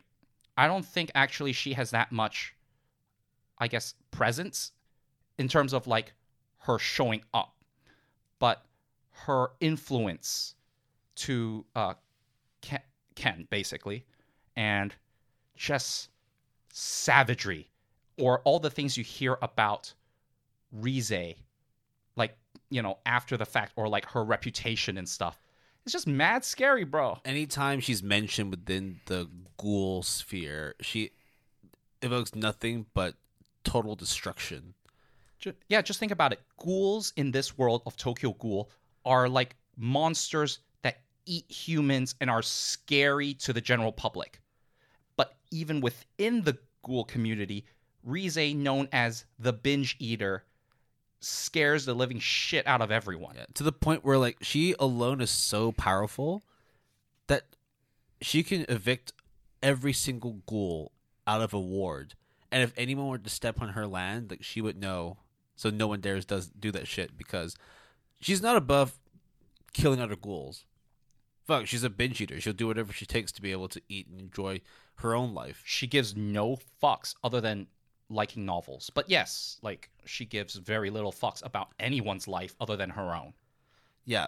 So th- that's the thing. Like, as far as dere types go, when we say dere, they don't necessarily have to have a love interest. Rather, they can just display the characteristics and personality types of that. T- and they, to be to be fair, Rize does have a love interest. Yes. It's herself. And there's also another person tangentially. Yeah. But when we say deres, you're love struck, you're lovey dovey, but we never said who is it towards. Yep. Of course, the ninety-nine percent of it is towards a, a character. But in this case, it's hard to argue that there is anyone actually that she would put as her equivalent in terms of love and affection and just hierarchy in general. Rather, she, like, at most, she may respect you. And that's, like, in her way, a form of displaying love. Look, if Rize were to respect me, normal, mortal human being, I'll be like, did I just win the lotto? What the fuck just nah, happened? Nah, you're, you're puppy child. You're food. I'm food. I'm food. We're all food. Yeah. Rize is terrifying, but also extremely gorgeous. And she is also voiced by Kanahana, so in many cases would normally be the perfect woman, the top ten, top one, top two, but in this case it has to be top three. But Jesus. Nothing but love for Rize. Rize is fucking a powerful Also, she has purple hair. Can yeah. we just can we just talk about that? Let's just talk about the purple hair. Very good character. I absolutely fucking love her. And like you said, yeah, her presence is like not always there, but it's missed. When she's not on the screen or on the page, you're like, I want to see more Rize. And, and you never really hope or like if she's going to be alive, is she going to be dead, is she going to be like hungry, is she going to be full, like or happy or sad. No, she's just you just want to know if she's going to grace the presence of, of you. Is she, is she just going to show up and talk to you? And even when she's not there, people still talk about her, or her actions or her attitude has an impact on whatever is taking place at that moment in time when she's not even there. Yeah. Human, ghoul, dead or living, everyone speaks the name of Rize with caution because she is a terrifying monster, but goddamn, she is she gorgeous. And All they right. couldn't have picked a better voice actress to do her voice as well. That's the scary part. I always picture Kanahana being this cute, bubbly person, and she is. But her Rize portrayal is one of the few things that I would say the anime adaptation did flawlessly. Is your second or first choice a character that's also voiced by Kanahana? What is it? I was going to say Narako from Monogatari. Nope. Ah, okay. So, my she's not even on here. Um, my second, which actually I labeled as my personal favorite, is based off of the light novel series of the same name by Kugane Maruyama. Season one, two, three is available now. Season four and a movie has already been announced. They're all produced by Studio Madhouse. The anime property is called Overlord. Damn, she's fine. And Albedo oh, is... fine as fuck, but holy shit. Waifu, one hundred percent waifu up there. Like, forget about yandere, kudere, you know, dandere, tsundere. She is just up there, period, on my personal list. I even wrote her as my personal favorite. Like, she's up there. Like, you get an angel... kind of demon. An angel of death, essentially, yeah. Yes, who is also supposedly super smart, super capable, can run an organ, an evil organization, quote-unquote, and reigns supreme over everyone except Momogan, Aiz, Ainz un Ghoul. Gon. Gon. I can never pronounce it well. It's Ainz, Ainz Uru, Ainz Uru Gun. And but we'll just call him Momo. Yeah, Momo. And Momoga. And just think about her love for him, which is she wants to have his babies, which is already like under list of yandere priorities is probably high up there. Okay. And then if I were to ever meet her, I'll be like, but yeah, but he's a lich. Like he's he's not flesh and bones, bro. But at that point, I would not even mention that question because I don't want to get fucked up. Because she wrecks fools, bro. It's also just so poetic that, like, in this realm of the world, she's a succubus. She's an all-powerful, not just physically and in terms of, like, exer- ex- ex- ex- exerting, like, dominance over the physical world, but, like, yo, she, she got some tendencies that need to be filled. And unfortunately, Momonga... Well, you know, fortunate, like, fortunate for him, unfortunate I mean, for everyone else. Everybody wants to be wifing that that that that that powerful woman up, but it seems that like she only has eyes for Momonga, which makes sense because Momonga is the most powerful person there is, and like if you need to satiate her her her lust and desire, like, bro, like you, you should leave, otherwise like, she will destroy, she will fuck you up. So I'm gonna spoil the first five minutes of. The first episode of season one, which is the male main character about to do like spend his last literally last minutes on this online game that he's been a part of, and the server shut down. So he was just going to be like, yeah, I'm just going to chill before the server shut down and just call it a night. And then she looks he looks at the bio, the character bio for Albedo, and on the bottom it says straight up, she's a bitch. And he's like, that's not cool. So I'll tell you what, she loves me. Cool. Just call it a day. Oh boy. Oh boy. Uh, challenging your own fate to your own destiny. he got his wishes. Yeah, he, and more, fair, more than he bargained for. If really. There is a yandere you want on your side, it, it has to be Albedo. one hundred percent. Right. And you know she can take care of you. Like real like real, like real talk. Bro, no, she will take care of anything. Like there are so many scenes where you just stand there and you're like, I, I, I have no idea how she has the restraint to not just obliterate everyone in front of her, but like, thank fuck she doesn't need to, because Jesus, I don't want to see that much violence. And she has kind of a rational mind such that if she were ordered to stand down, she'll be like, well, I'm really sorry. I mean, yes, of course. But like behind the scenes, she'll be like, I'll fucking murder you. But of course, anything. She, she's basically Lucy from Elfen Lied, but with a brain. Yeah. And like a strong lust for the main character. Yeah. A very, a very strong lust. And a mystical creature of sorts. God damn, I love Albedo. Yep. I need to watch season two. And three. And four when it comes out. And read the manga. And read the manga spin-offs. And watch the movie. Well, the movie is not out yet. I well, mean, unless they were talking about the compilation movies, but, you know. Yeah. You Just know. anything Albedo, I'll take it.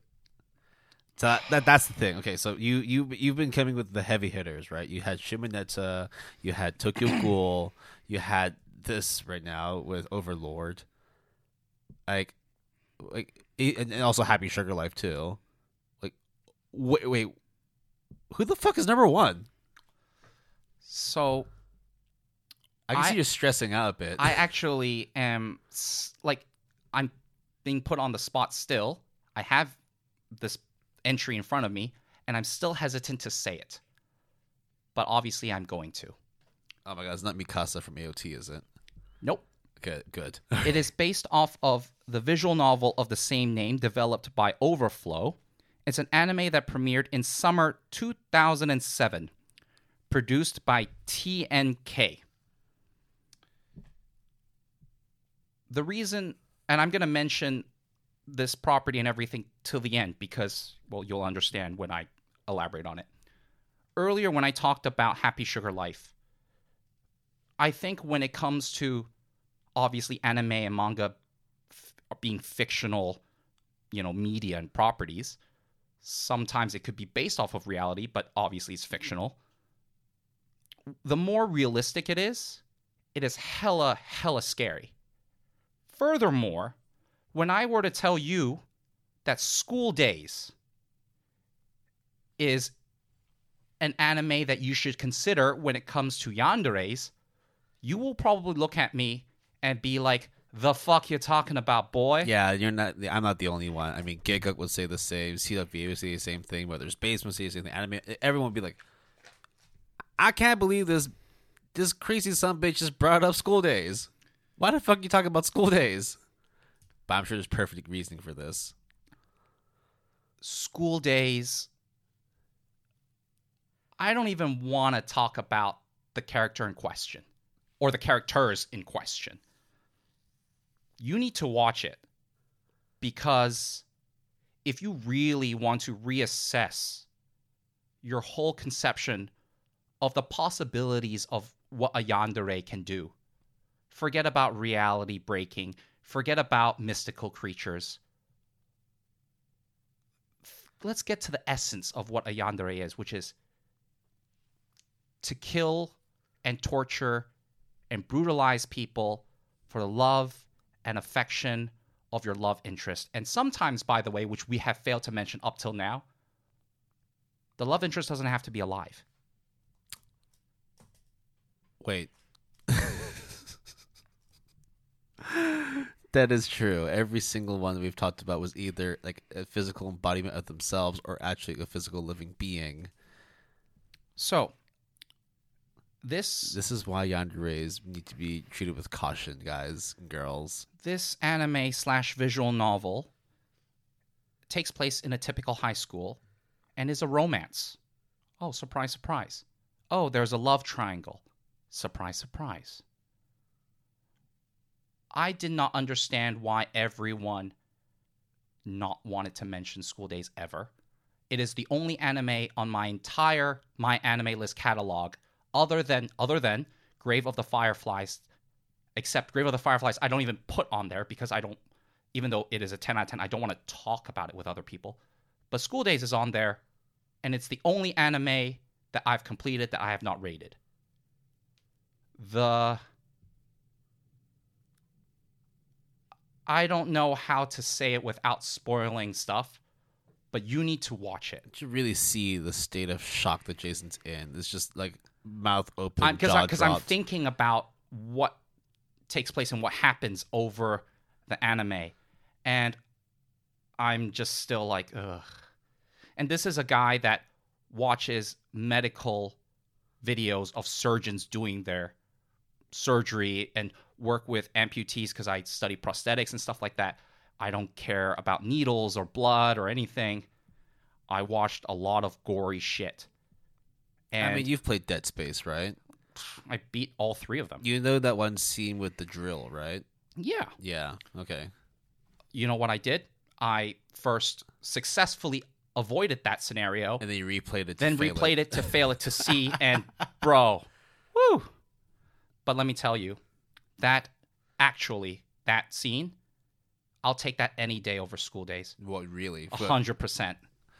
Shit, now I want to watch School Days properly. Now here's what's going to happen, which is, if you were to hear this, me talk about it for this long, and be like, yeah, sure, I'll check it out. I'll prove Jason wrong.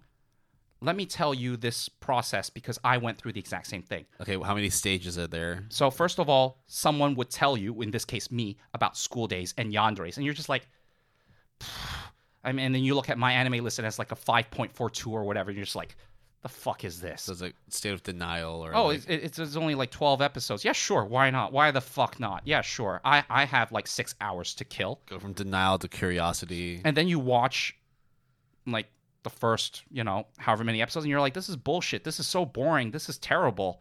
And by the way, you're absolutely right. But hey, and then you keep watching. It's like, I don't know what the fuck everyone is talking about. And then it happens. And then you're like, no, bro, no. And then it happens again, and then you're like, no, no, no, okay, so, no. And then it goes to a logical conclusion, and you're just like, I need to find another human being or a puppy and hug it before, like, I think about anything else. Or maybe I'll donate some money to a charitable organization. I need to feel better. That was my process. And therefore, it is, when it comes to yanderes, this is my number one pick. My personal favorite, despite the fact I absolutely loathe and hate School Days. That must have been very tough for you. Super tough. I mean, to be fair, the first nine were quite like, yo, makes absolute sense. School Days, that's a tough pill to swallow. Look, if can any of those other characters mess up the people in School Days? one hundred percent, not even a question in my mind. But I would argue some of these people would sit down and watch School Days and be like, bruh, that's messed up. Something's wrong with you, man. Bruh, like, I got mystical powers, but bro, like, man. Albedo and Rize be like, D- D- you need help, man. Like, you-, you seriously need to see someone. Forget about Rize being called the binge eater. She'll turn bulimic after watching School Days. I miss, yeah. Imagine rewatch and reread some of Tokyo Ghoul again. But, yo, that is a very good top ten list. Um, I, I would say that most of mine like kind of match up. Uh, some of them like, because of the fact that I haven't really watched a lot of Shimoneta, I haven't watched enough of um, uh, Happy Sugar Life. Um, I know that they would be on the list, but I personally wouldn't have put them on my own list. I had people say, for example, like um, I had uh, Yukako from uh, JoJo's Bizarre Adventure uh, on there. Um, you will see her later on in part four. She has the uh, the wet hair. hair. The wet there hair. There you yeah. go. Yeah, I know what that is. Yep. Um. Yeah, I think. Uh, I also had. Um. Well, I had. Uh, Narako. Uh, from uh Sengoku from, from uh from Monogatari. Um, just because like it's spoilery though. It's, it's spoilery. Um, so I won't go that much into it. But um, great character, and it's Kanahana again. So there is another Overlord character that actually would have not overtaken Albedo as my personal favorite, but would still be on the list of the top ten, but revealing this person's name and character is actually quite spoiler. But I know who you're talking about. I think that character in question is done pretty well, very messed up, and this person's progression is very messed up. Yeah. Suffice to say, um, I think we did pretty well in terms of our respective top ten lists. I wouldn't say there's any like disagreements or any shocks.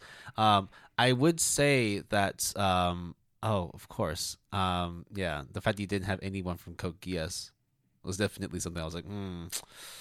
But that, again, I, I, I, I like Code Geass. You don't really remember much from Code Geass. Therefore, it makes sense that like you wouldn't have anyone on there on that list. I mean, that one character, technically, yes, she does start a war. Yeah, but like, I'm happy to spoil Code Geass because people would have watched it by now. No, no, no. You get, they need to watch the, the movies, right? That's that's the no, no. They retcon way too much. The yandere we're talking about here, she doesn't do half the shit in the movies. So no, keep that shit there. So that is our top ten kudereis from Will's side, and a little bit of my input and my top ten yandereis from my side, and Will's input and opinions as well. I'm wondering, like, if there was going to be an all-out battle between your yandereis and my kudereis, how many of my kudereis would still be alive? Toka would be alive. L- l- let me check real quick. Shiki would be alive. Roberta would definitely be alive. Yeah, I mean, yeah. Okay, so um, uh, High Score Girl, sorry. My Little yeah, Monster, it, sorry. Yeah. Domestic Girlfriend, sorry. Tatami Galaxy, mm, sorry. C C is like, maybe, depending. She's got the powers to, to manipulate, but like, if you were to get her to a physical fight, she would be destroyed, unfortunately. Should be like, what toppings oh, are there? You, you can't kill You can't kill Akashi, man. She's she's metaphorical. she's, no. But you're right. No, I don't think she'd be able to last much uh, in the fights. Um... So I we don't know, Will and I don't know if, like, going forward, we would do multiple top ten waifu slash best girl lists. And if we were to do so, we don't know if... We got to be creative with it. Right, right. We yeah. want... I'm guessing the way that we're going to go about it going forward is have certain themes to restrict our list rather than having free reign. And maybe maybe at, like, season twenty or season fifty-nine or sixty-nine, you know what I mean? Then we will have the definitive list. But, Top ten feet in anime. Bro, don't do that. I can just tell you already. Num- I can already tell you uh, bronze is everyone else. Uh, silver is... It's Akebi's uh, left foot, and then a- so Akeb- gold is Ruby's right foot. Yep, uh, from Akebi Sailor Uniform. And then first place is Miru Tights. There's just no question in my mind. Bro, yeah, yeah, oh, no, sorry. Assault Lily Bouquet would be number three. Oh, yeah. There you go. That would be on there, too. Yeah. There you go. Please watch Akebi. Um, but, yeah, that was our top ten lists uh, for kudereis and yandereis. Um, I had a lot of fun doing this. This was fun. I mean, like, for sure, like, I was wondering if I was able to do this because kudereis weren't exactly an area that I was well-versed in. But considering the stuff that I've been reading and watching lately, I felt a lot more comfortable doing it. I had a lot more options to choose from. But I was also surprised at some of the entries that I ended up putting as my final top ten. So when I saw School Days on my completed list, I was like, oh, yeah. yeah. Oh, yeah. Fuck. Yeah. Yeah, I was looking up my own complete list as well, and that's how I came up with uh, my top ten. So, look, again, it's all subjective. We all have our dislikes and likes. We all have our waifus and his girls. Sometimes we, we, we don't have any of them. But. And we're all here to have fun and uh, appreciate the love of anime and manga. I'd say, yeah, my kudere list, your yandere list, they're pretty good. If they were to actually go to a fight, my kudereis would totally die. By the way, uh, I'm kind of putting you on the spot, but do you actually want to know what happens at the end of School Days? I'm not going to say it here, but off air. I'll, I'll watch it. Okay. All right. So... You can always reach us through our email, gapalette at gmail dot com. That's G A P A L E T T E at gmail dot com, all lowercase, all one word. You can also contact us on Twitter using the handle at palettegood. That's capital P and capital G, all one word. And we have a Facebook page at www.facebook.com slash palettegood, capital P, capital G, all one word. You can tell us whether or not our kudere choices are correct or our yandere choices are correct, or even, better yet, tell us what restrictions slash themes we should go if we were to do a second go around of this Rose Rumble. Yeah, let us know what your top ten wish list would be. We also have a website. Encourage you to check it out. You can visit our website at www dot good anime palette dot com, all lowercase, all one word. You can join us on Discord. We have a M A L club. Uh, it's all in the show description. If you do not want to access from the show description, you just email us. We'll give it to you, no problem. Music credits for this episode Our intro music is Comfortable Right Here by Eolot. Our break music is Be Right There by Omie. And our outro music is Future Vise by Kyo. Our music was provided courtesy of epidemic sound dot com. If you're interested in using Epidemic Sound as a service, we will have a referral link for you that is provided in the show description. I think, honestly, like, my top ten yanderes and your top ten yanderes probably weren't that different, but our top ten kuderes, you said that out of the ten I listed, that only one was, like, in your top ten. Not, like, your predictions ten, but, like, your own like top ten kuderes, and that was Shikirugi from Garden of Sinners, right? That's correct. Yeah. I'm actually interested to hear maybe a few others that you had and see uh, if I've watched them. Because um, that's that was the issue. Again, it, it just came down to the, what shows we have watched. Uh, hold on. Only three are shows that you have not consumed at all. Right. One you have consumed, but you're not finished, and that person has not shown up yet. The rest I have either mentioned already to you, or it's pretty obvious. So I know a couple of them then. You know more than half of them. Cool. Okay. And if I were to tell you all of them, you'll be like, oh yeah, I can kind of see that. Even though I don't know or didn't watch this property, yeah, I can kind of see that. Yeah, okay, okay, okay. Got it. Okay. Well, again, it's uh, definitely an open world when it comes to your, your love types, whether it's Kus, Suns, Dans, or... if it's yans, I don't know why you would love a yandere. I like yandere. Hey, listen, listen. Albedo. Okay, all right. If she was... If I had to choose, like, honestly, like, realistically speaking, as, like, a hypothetical waifu, she is a very good choice. Who would you waifu, Rize or Albedo? one hundred percent Albedo. Right. Because the problem, if we have to go through it, like, actually go through it, Rize is kind of... out of control. Get, She's out into, of control. Yeah, if you get into an argument with Rize, it's over. Yeah. Yeah, you're dead. But Albedo will be like, oh, I'm really sorry. I'm, I'll shut up now. I promise I won't kill you next time. No, she won't even kill me, but she'll be like, just let me go out back for a bit. And then she destroys a motherfucking world, then comes back in through the kitchen door and being like, yeah, hey, do you want some brownies? I'll uh, be like, yeah, it's awesome. I'm going to yeah. go make an apple pie right now. Yeah, oh, sure. Sweet. Oh, I love you, Albedo. Yeah, it's great. Here, let me sharpen your axe. Just because we need to chop wood. Well, yeah, no problem. So yeah. It's all good. It's not for my head. Yeah. What a fun list. So yeah, um, since Jason already mentioned, let us know if you want have if you want us to go over any top ten lists, or even just talk about a specific topic in anime or manga for an After Dark. Um, we're always open uh, in terms of suggestions, even though we have a very, very clustered list of topics to go over. Um, um, but yeah. Happy Valentine's Day. I mean, if we could go like a little bit off topic into personal life, I think I told you, Will, I have never spent a Valentine's Day with a love, like with uh, with a significant other for some reason.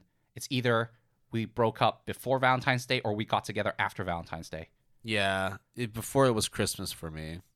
Yeah. No comment on my current relationship status. Yeah, no, no, no, no comment on my current relationship status, but... I can tell you Albedo's not there. My current status is watching anime and reading manga. And I will do so as well, and we will get back to you on the next iteration of the Good Anime Palette podcast. So go check out our top ten lists, all the characters from those shows, and hey, drop us a note. Who's your favorites? And uh, you can fight me if you don't agree that Akashi's the best girl of all time. Okay, okay. Uh, last thing, honestly. One property for kuderes that... you chose that you want them to ch- want listeners to check out right now. Oh shit. Um okay, your camp. Cuz it's fluffy. Okay. What about for me? For you? Well, it's to check out for you. Mm-hmm. Well, I mean, have you finished uh Haruhi Suzumiya? Good point. Let's yeah. go. That that's a that's a great pick for right. me. All right. Oh, would you like to venture down the world of Clannad After Story? No, hell no, bro. Fuck that shit. You guys can do that. So we're gonna catch you. Oh wait, in the next wait. Episode. What about me, man? What about me? Oh, I mean, like if you were gonna suggest a yandere show to me. Uh, I would say Shimoneta. Yeah, I need to watch. It's a I fun, actually need it, to watch that. It's one. It's a fun time. Right. Uh, but. For the wider audience, don't don't watch. Don't I mean, watch you could days. you could watch School Days, but just, just watch Overlord. Just don't just don't come back to me crying. Overlord's a really good one. Overlord's awesome. Yeah, so check that one out. Okay, actually that's it. Check Overlord out. Period. Done. Easy. Okay, well, you guys go ahead and check out the anime we just suggested, and we will catch you in the next episode.